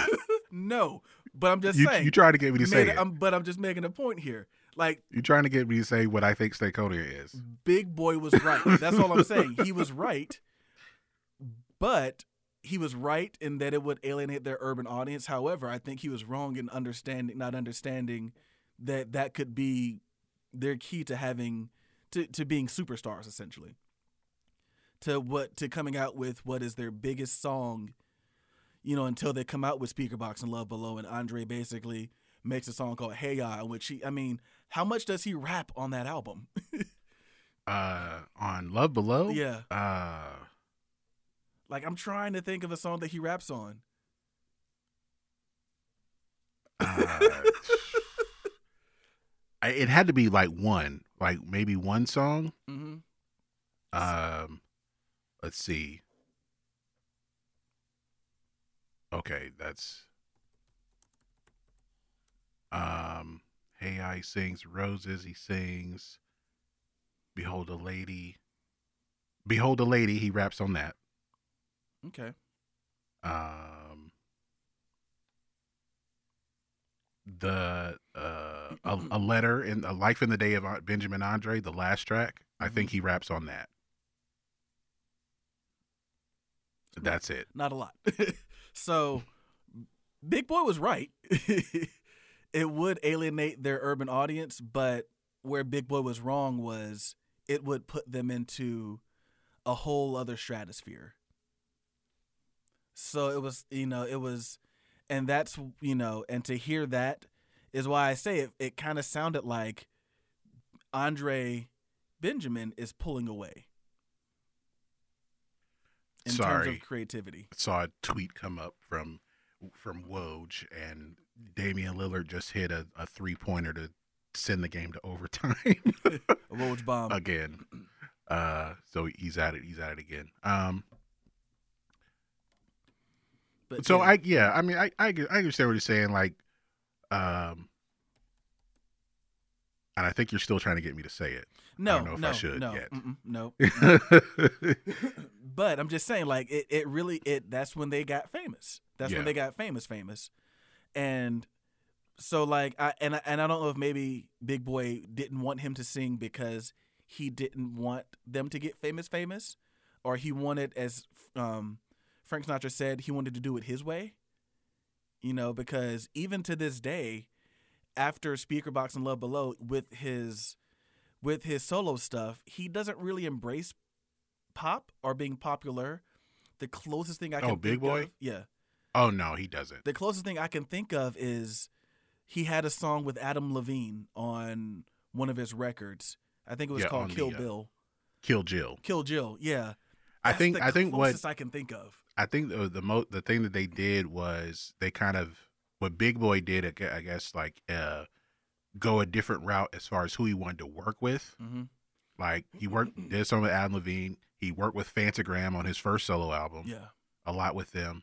Um, but these were guys like I think I know Andre did, but from the the the MTV little documentary they did on Outkast, like this was around when Stankonia came out, hmm is that they both grew up uh, listening to Kate Bush, That's interesting. so their musical tastes were um you know they they could draw inspiration from you know different genres hmm not just hip hop. So Yeah.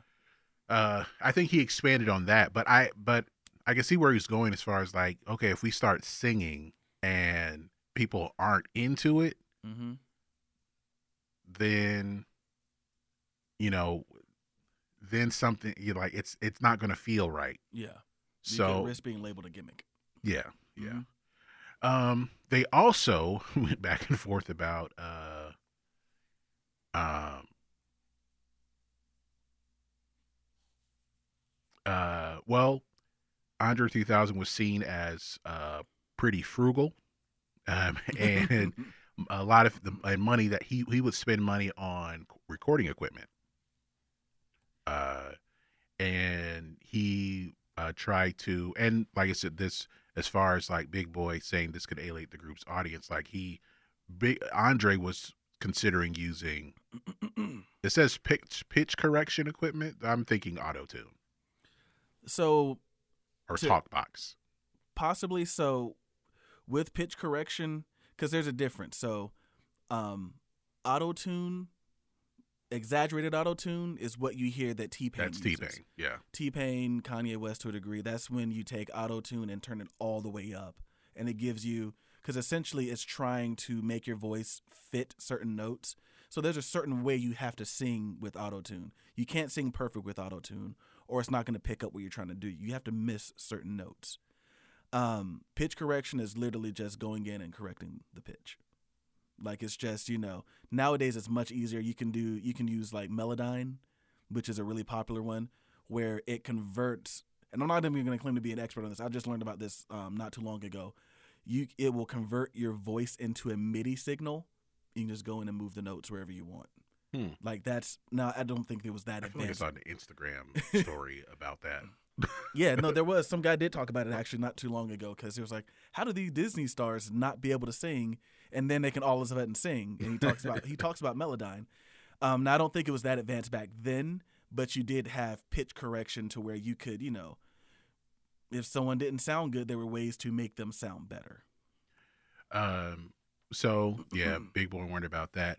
They also talked about um, Andre wanted the first track to be "Return of the G," hmm um, Which is a good song. I like that song too. which uh, it it is as far as the first song. Hold on, be strong is more of an interlude. Um, and Big Boi wanted it to be y'all scared, which is closer to the end. Yeah. Didn't really care for that one. Did you did you like that track? Y'all scared? I'm not even that familiar with it. Yeah, I really. like it. I did Um, like Return of the G though. That was but the what they what Andre's angle was is we want the first song to be just us two, Mhm. and while y'all scared has T-Mo, Big Gipp, and Khujo Goodie on it. Mhm. So let's not have the posse cut basically as the first song. Mhm.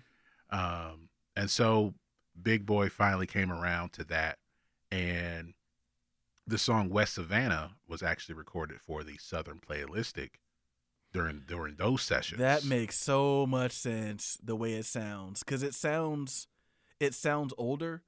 It reminds me a little bit of um in due time, Mhm. the song that they did with um with CeeLo. yeah with CeeLo. So that makes a lot of sense how cuz I it's the, it's one of the songs that it doesn't quite fit just cuz it sounds even the production sounds a little bit older than the other songs. That makes that makes a lot of sense.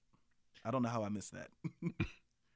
Uh, so lyrically, um, Big Boi said they're being very experimental, uh, using live instruments, horns, guitar, piano, harmonica, which you hear on on Rosa Parks. The the Mhm. is that the first and last rap song to have a harmonica solo. Bring back the we should get someone else to do one. it sounded good. It sounded it fit. Like it had a it had a country vibe to it a little bit with the acoustic guitar in there. Um, I wish they would have used a real bass other than just an 808 bass. But I mean, production choice, you know, who am I to say? But yeah. Um, and some people say they, I don't know, maybe I, I wasn't getting more the the science fiction vibe. That was I feel like that was more with ATL. Yeah, I didn't get to say that. than Aquemini. Um, but I think there was more of a. It was spacey as far as like, um, more like soulful and spiritual Mm-hmm. rather than sci-fi. It wasn't like so much like like a Star Trek, Star Wars kind of thing. Yeah, no, I didn't get a, I didn't get that spacey feeling. I mostly got funk, um, a little bit of a little bit of reggae.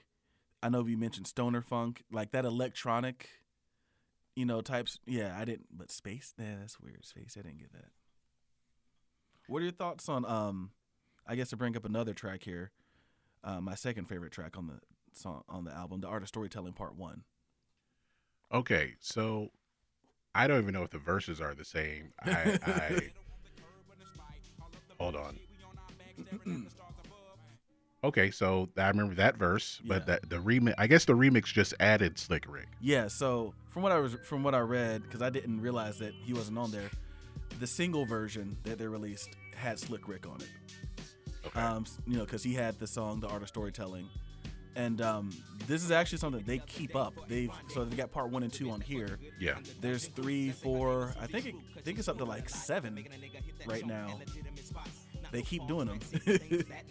Oh, I guess it's on other albums. Let me see if. So there's one on. I know there's one on the DJ Drama album because that's the one that has the the line on there. They got me out here, Brett Favre in it, trying to prove that I still got it. Um, let's let's see how what we got here. Um, okay, I think these are just people taking the beat. Um, uh, so I guess throughout mixtapes, there are other versions of it.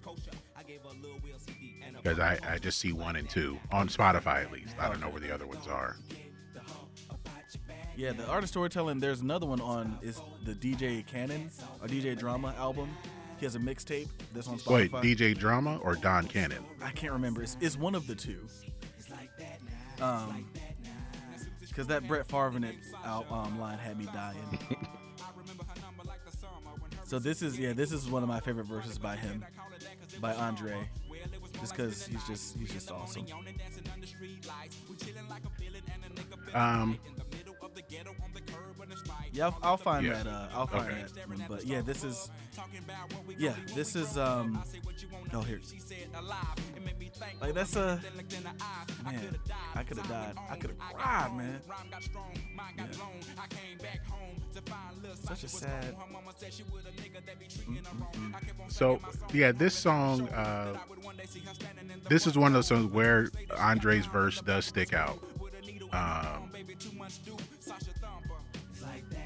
it does, it yeah, it does, it does stick out to me. But I remember the video there being a lot of puppets, and it's a trippy, it's a trippy video a little bit. Yeah. Um, So it's the Yeah. art of storytelling part four, and it is on. Um. It is on DJ Drama's album Gangsta. where's part three? I don't know. I'm sure there's a part three somewhere. Um, No, there's no part three. there's got to be part three somewhere. They just skipped. They said, "Screw that." um okay so another a song that another song that i like well um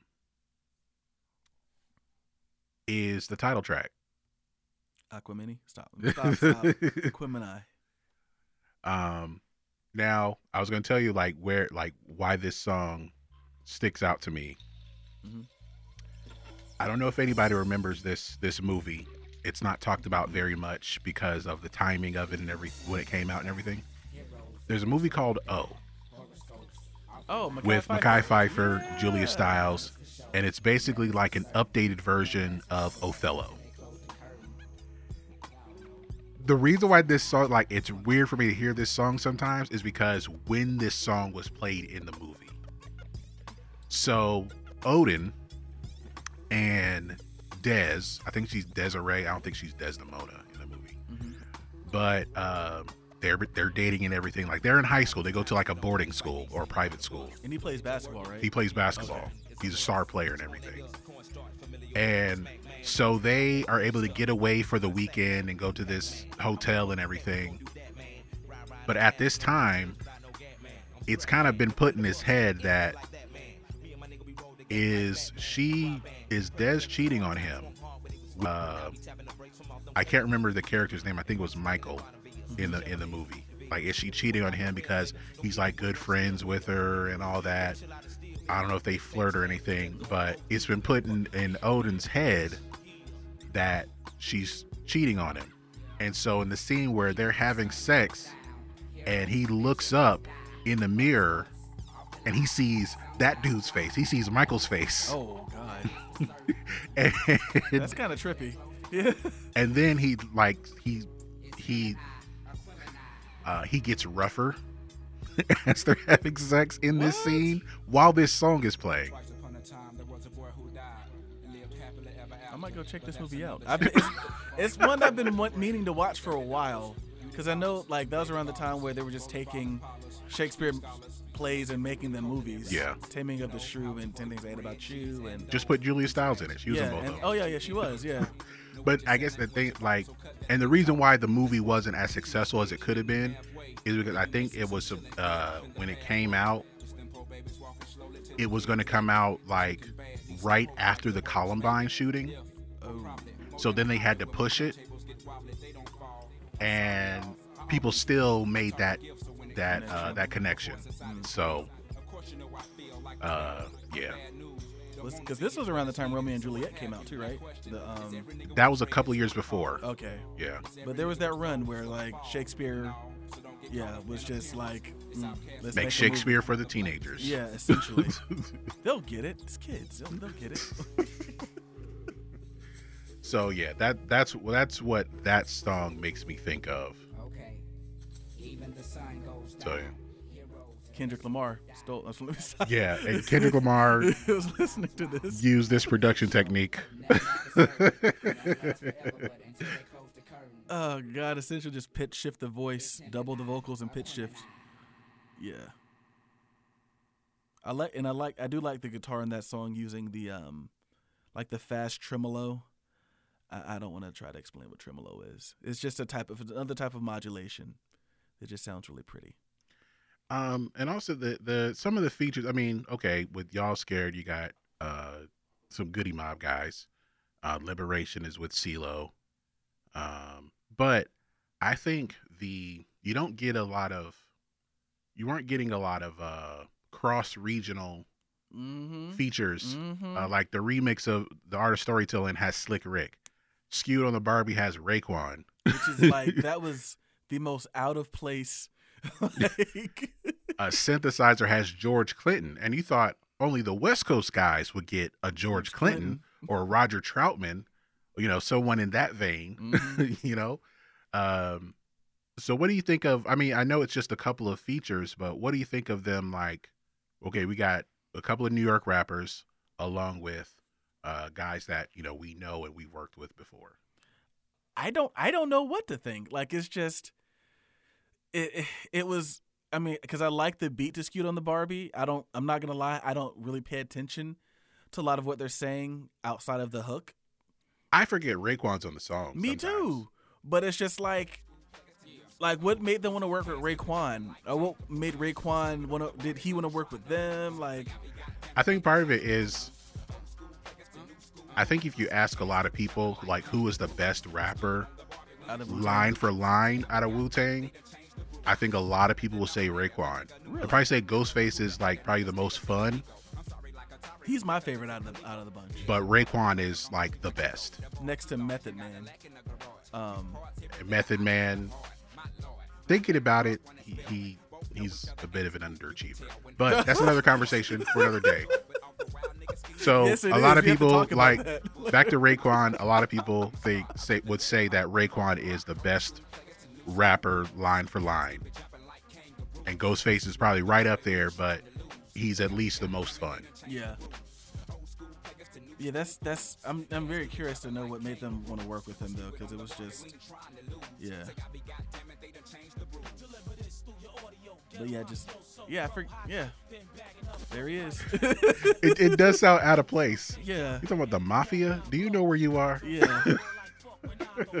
like it's just so different, but I li- but I like I like this song too. no, it's a good Yeah. song. Um, I think it's sampled.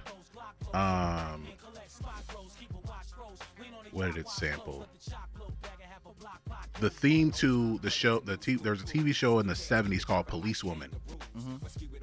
Uh, that's what they sampled. That's a very uh Very obscure. obscure. Yeah, yeah. yeah. So yeah. Um. So, as we uh come up on the two-hour mark here, but yes, yes, I know we're having a good time. That's, always my response. um, let's look at uh, some of the accolades that um, this album achieved. Yeah. Universal acclaim, essentially, in terms Yeah. of, um, you know, the critics. You know, five stars from All Music, um, Rolling Stones, four out of five stars. So I think for there were also um, the 500 albums. yeah, that you must hear before you die. Yeah, there were Well, I mean, of the greatest 500 by Rolling Yeah. Stone. Yeah. they were on there for the first edition of it, but then they there was a new edition of it last year, and they ranked it, and they ranked it number 49. So Rolling Stone considers this a top 50 album of all time. hmm which is incredible to me because I think they hate everything. so right up there with Pitchfork, man. now, um, also like like I said, a lot of people didn't come around nationally on Outkast until Stankonia, hmm but Rosa Parks got them their first Grammy nomination hmm for Best Rap Performance by a Duo or Group.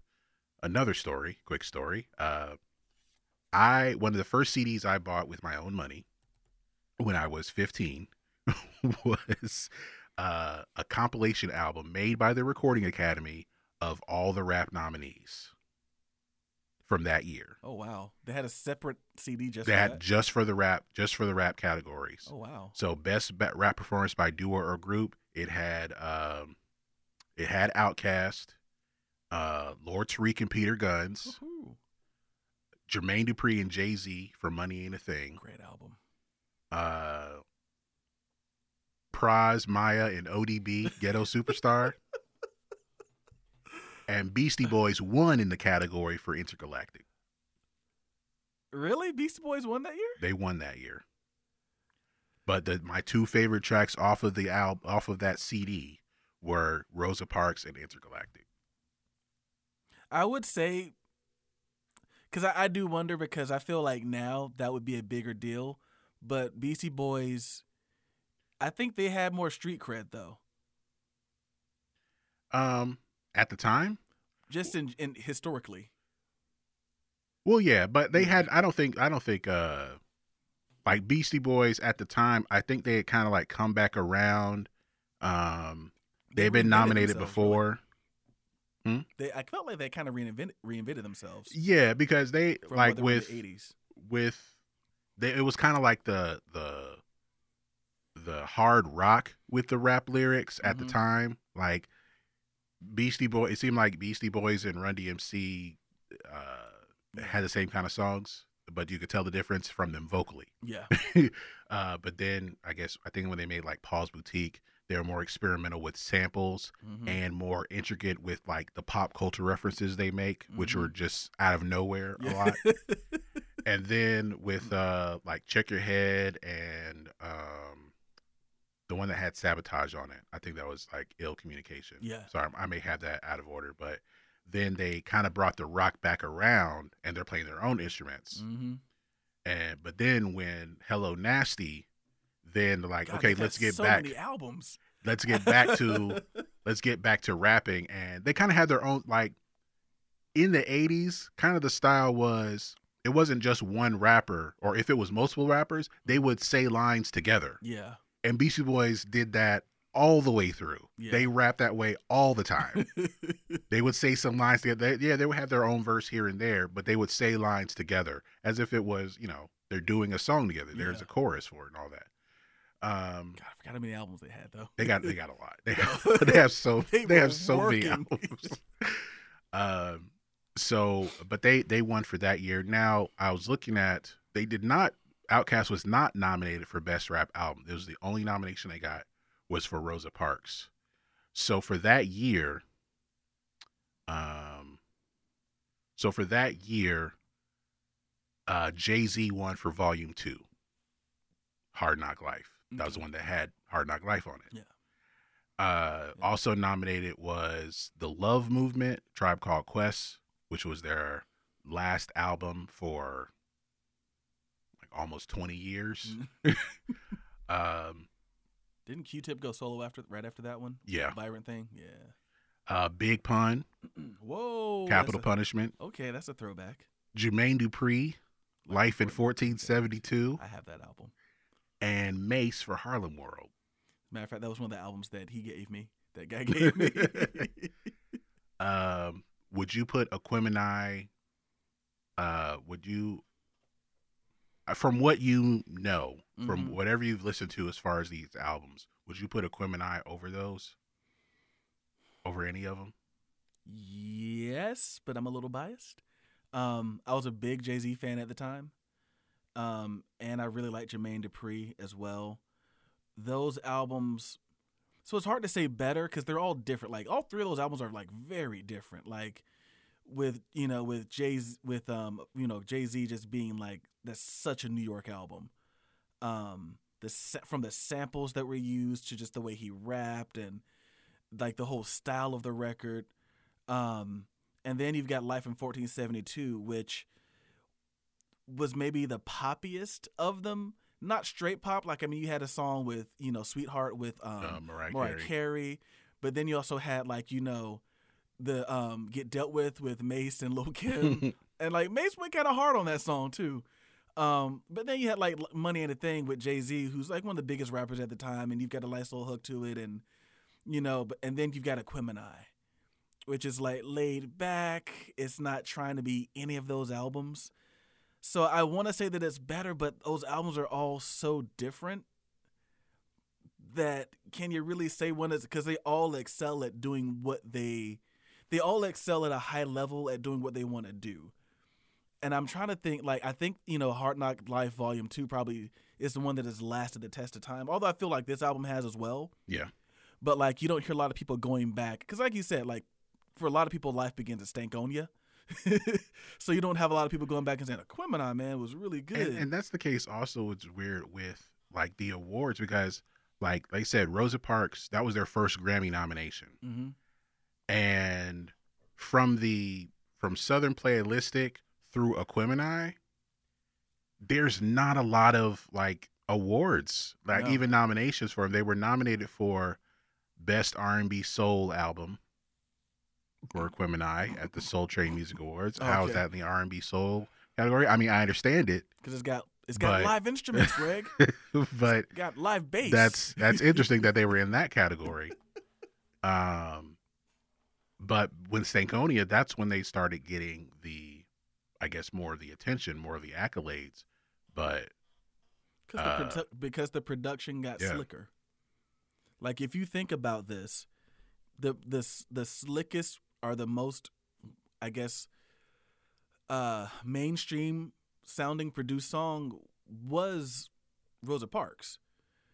As they went on, that's the sort of production that they leaned a little bit more into. Like you think of like you know, so fresh and so clean, like you know, got that pop type production like I think when they started to lean into that, that's when the awards started coming. The mainstream started to notice because everything else before that is just like kind of dirty, not in a bad way, but you know, like could you really see Spotty Dodie, Spotty Odie, Dofalicious, or Southernplayalisticadillacmuzik, the song getting nominated for some like today, yes. Then no chance. because it's like yeah because that it's was, not poppy it sounds vintage. Like ooh, that sounds cool. That's a live bass. Like it's not because of that.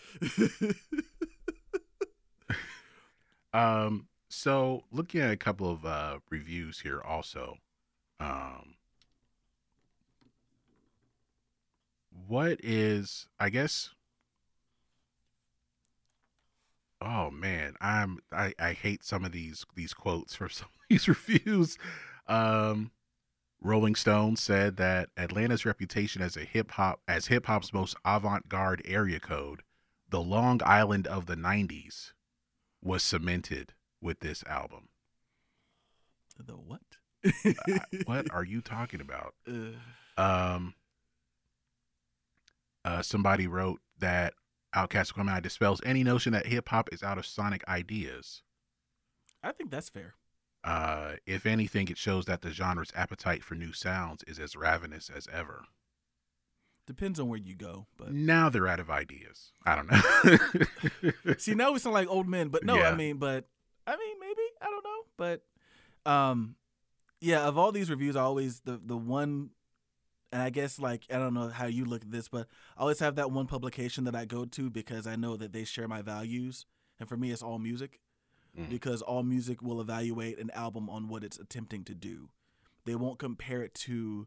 They're not going to compare this to Tangled Up in Blue by Bob Dylan because it's not trying to be Tangled Up in Blue by Bob Dylan. It's trying to be Aquemini by Outkast. And they're going to compare it to other albums that are, are like that. Sometimes you'll get an overall view.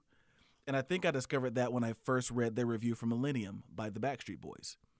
They weren't comparing it to Appetite for Destruction because it's not trying to be Appetite for Destruction. They reviewed it based on its merits. So I'm not surprised that they would give it five stars because they're reviewing it based on as a rap album how does this compare and i've always loved AllMusic for that to this day they do that. Um uh some other accolades that it got um i feel like a lot of this is all like after the fact because you know it it, it didn't have it wasn't the success at its time uh at least compared to stankonia. Yeah. Um the album was uh Spodioti was was ranked number 16 on Pitchfork's list of top 200 songs of the 90s. that song reeks of what pitchfork would like. It just Yeah. makes me think of what it was it's different. Another publication I think hates everything. yeah they they're like it's different. Like you know like they're not rapping man. They're just speaking. They're talking about like you know the urban scene of the atlanta nightlife in the 90s and it's gritty and it's about as real as it gets man. Ah, that that sounds like a white guy review of the song, especially using the word urban. It's gritty, man. I don't know why I'm sounding like a 70s beatnik. It's gritty, man. It's so gritty. Um. So it's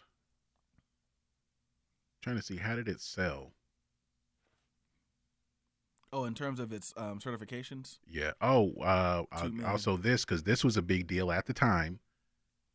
From the source, five mic rating. yeah, that's a big deal. That was a big, big deal I know. Don't they go back now and just give everyone five mics? for, for like late, like later on. It was everybody was getting five mics. Yeah. um like because they eventually gave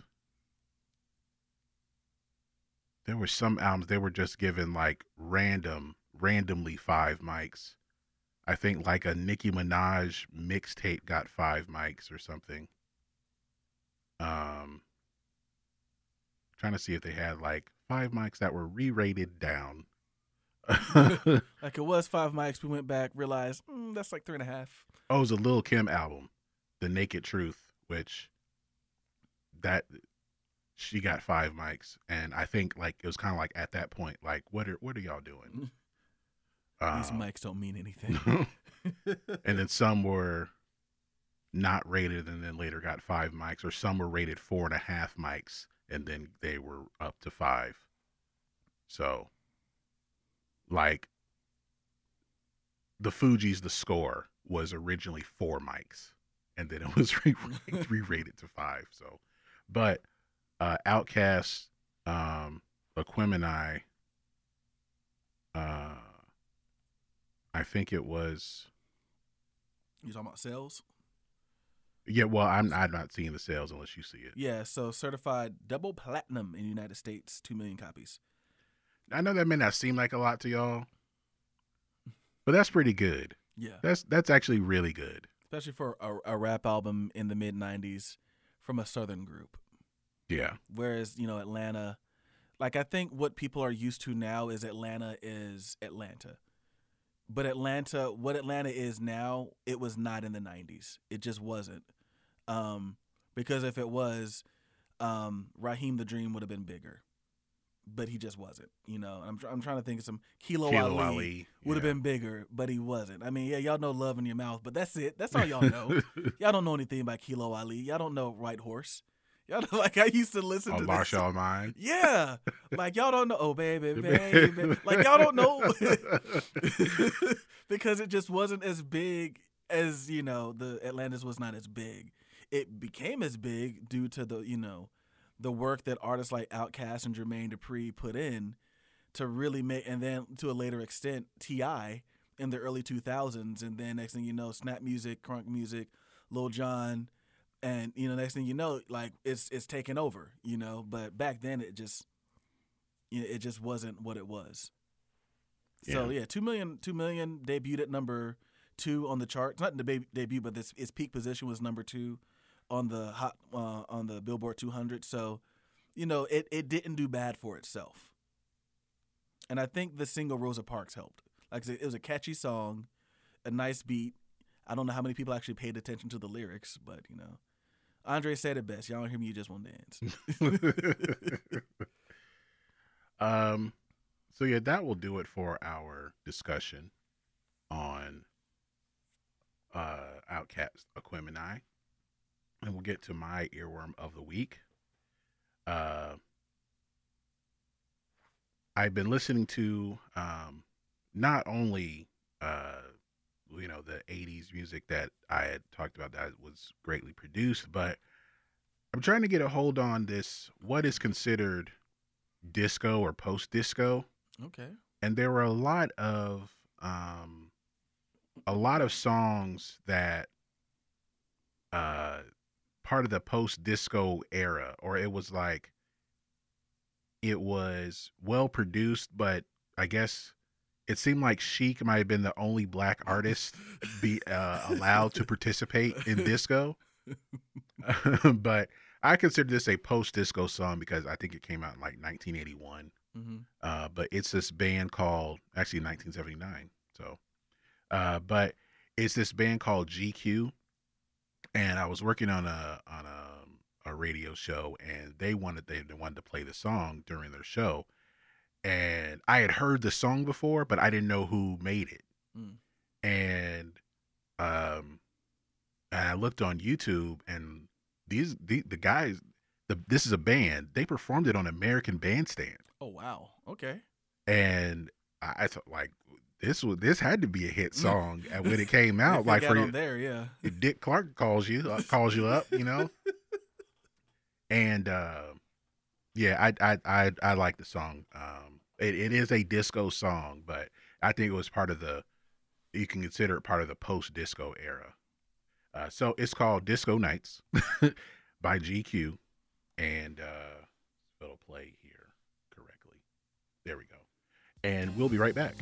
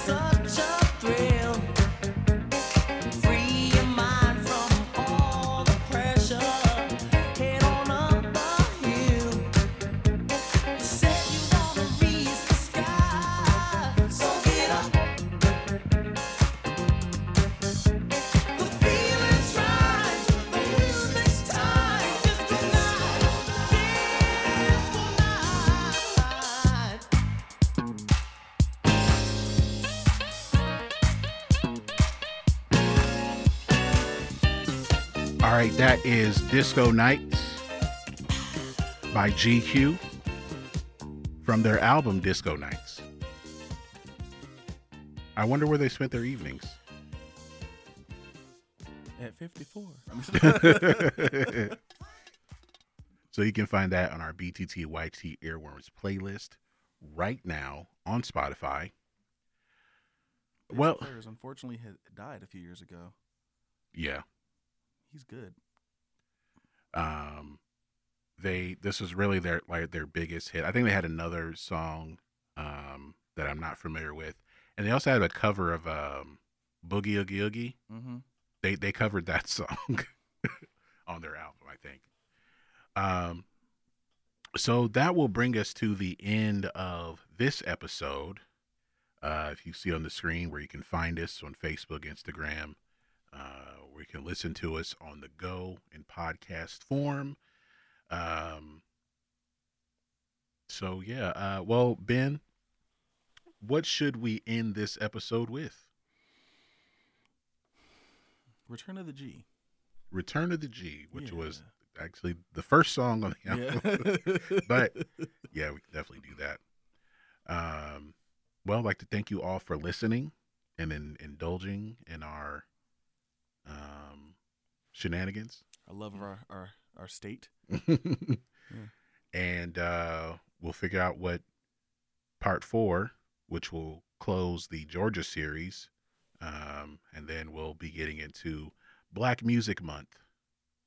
And uh, we have some ideas for that. So thank you for listening and stay tuned with us. We're going to end the show with Return of the G. And we'll talk to you guys very, very soon. Peace. Peace.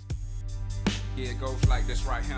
It's like, uh, niggas always be hollering peace, you know what I'm saying? Peace, my brother, peace this, peace that, you know what I'm saying? But every time I, I uh, try to get a piece of mind, niggas try to get a piece of mind.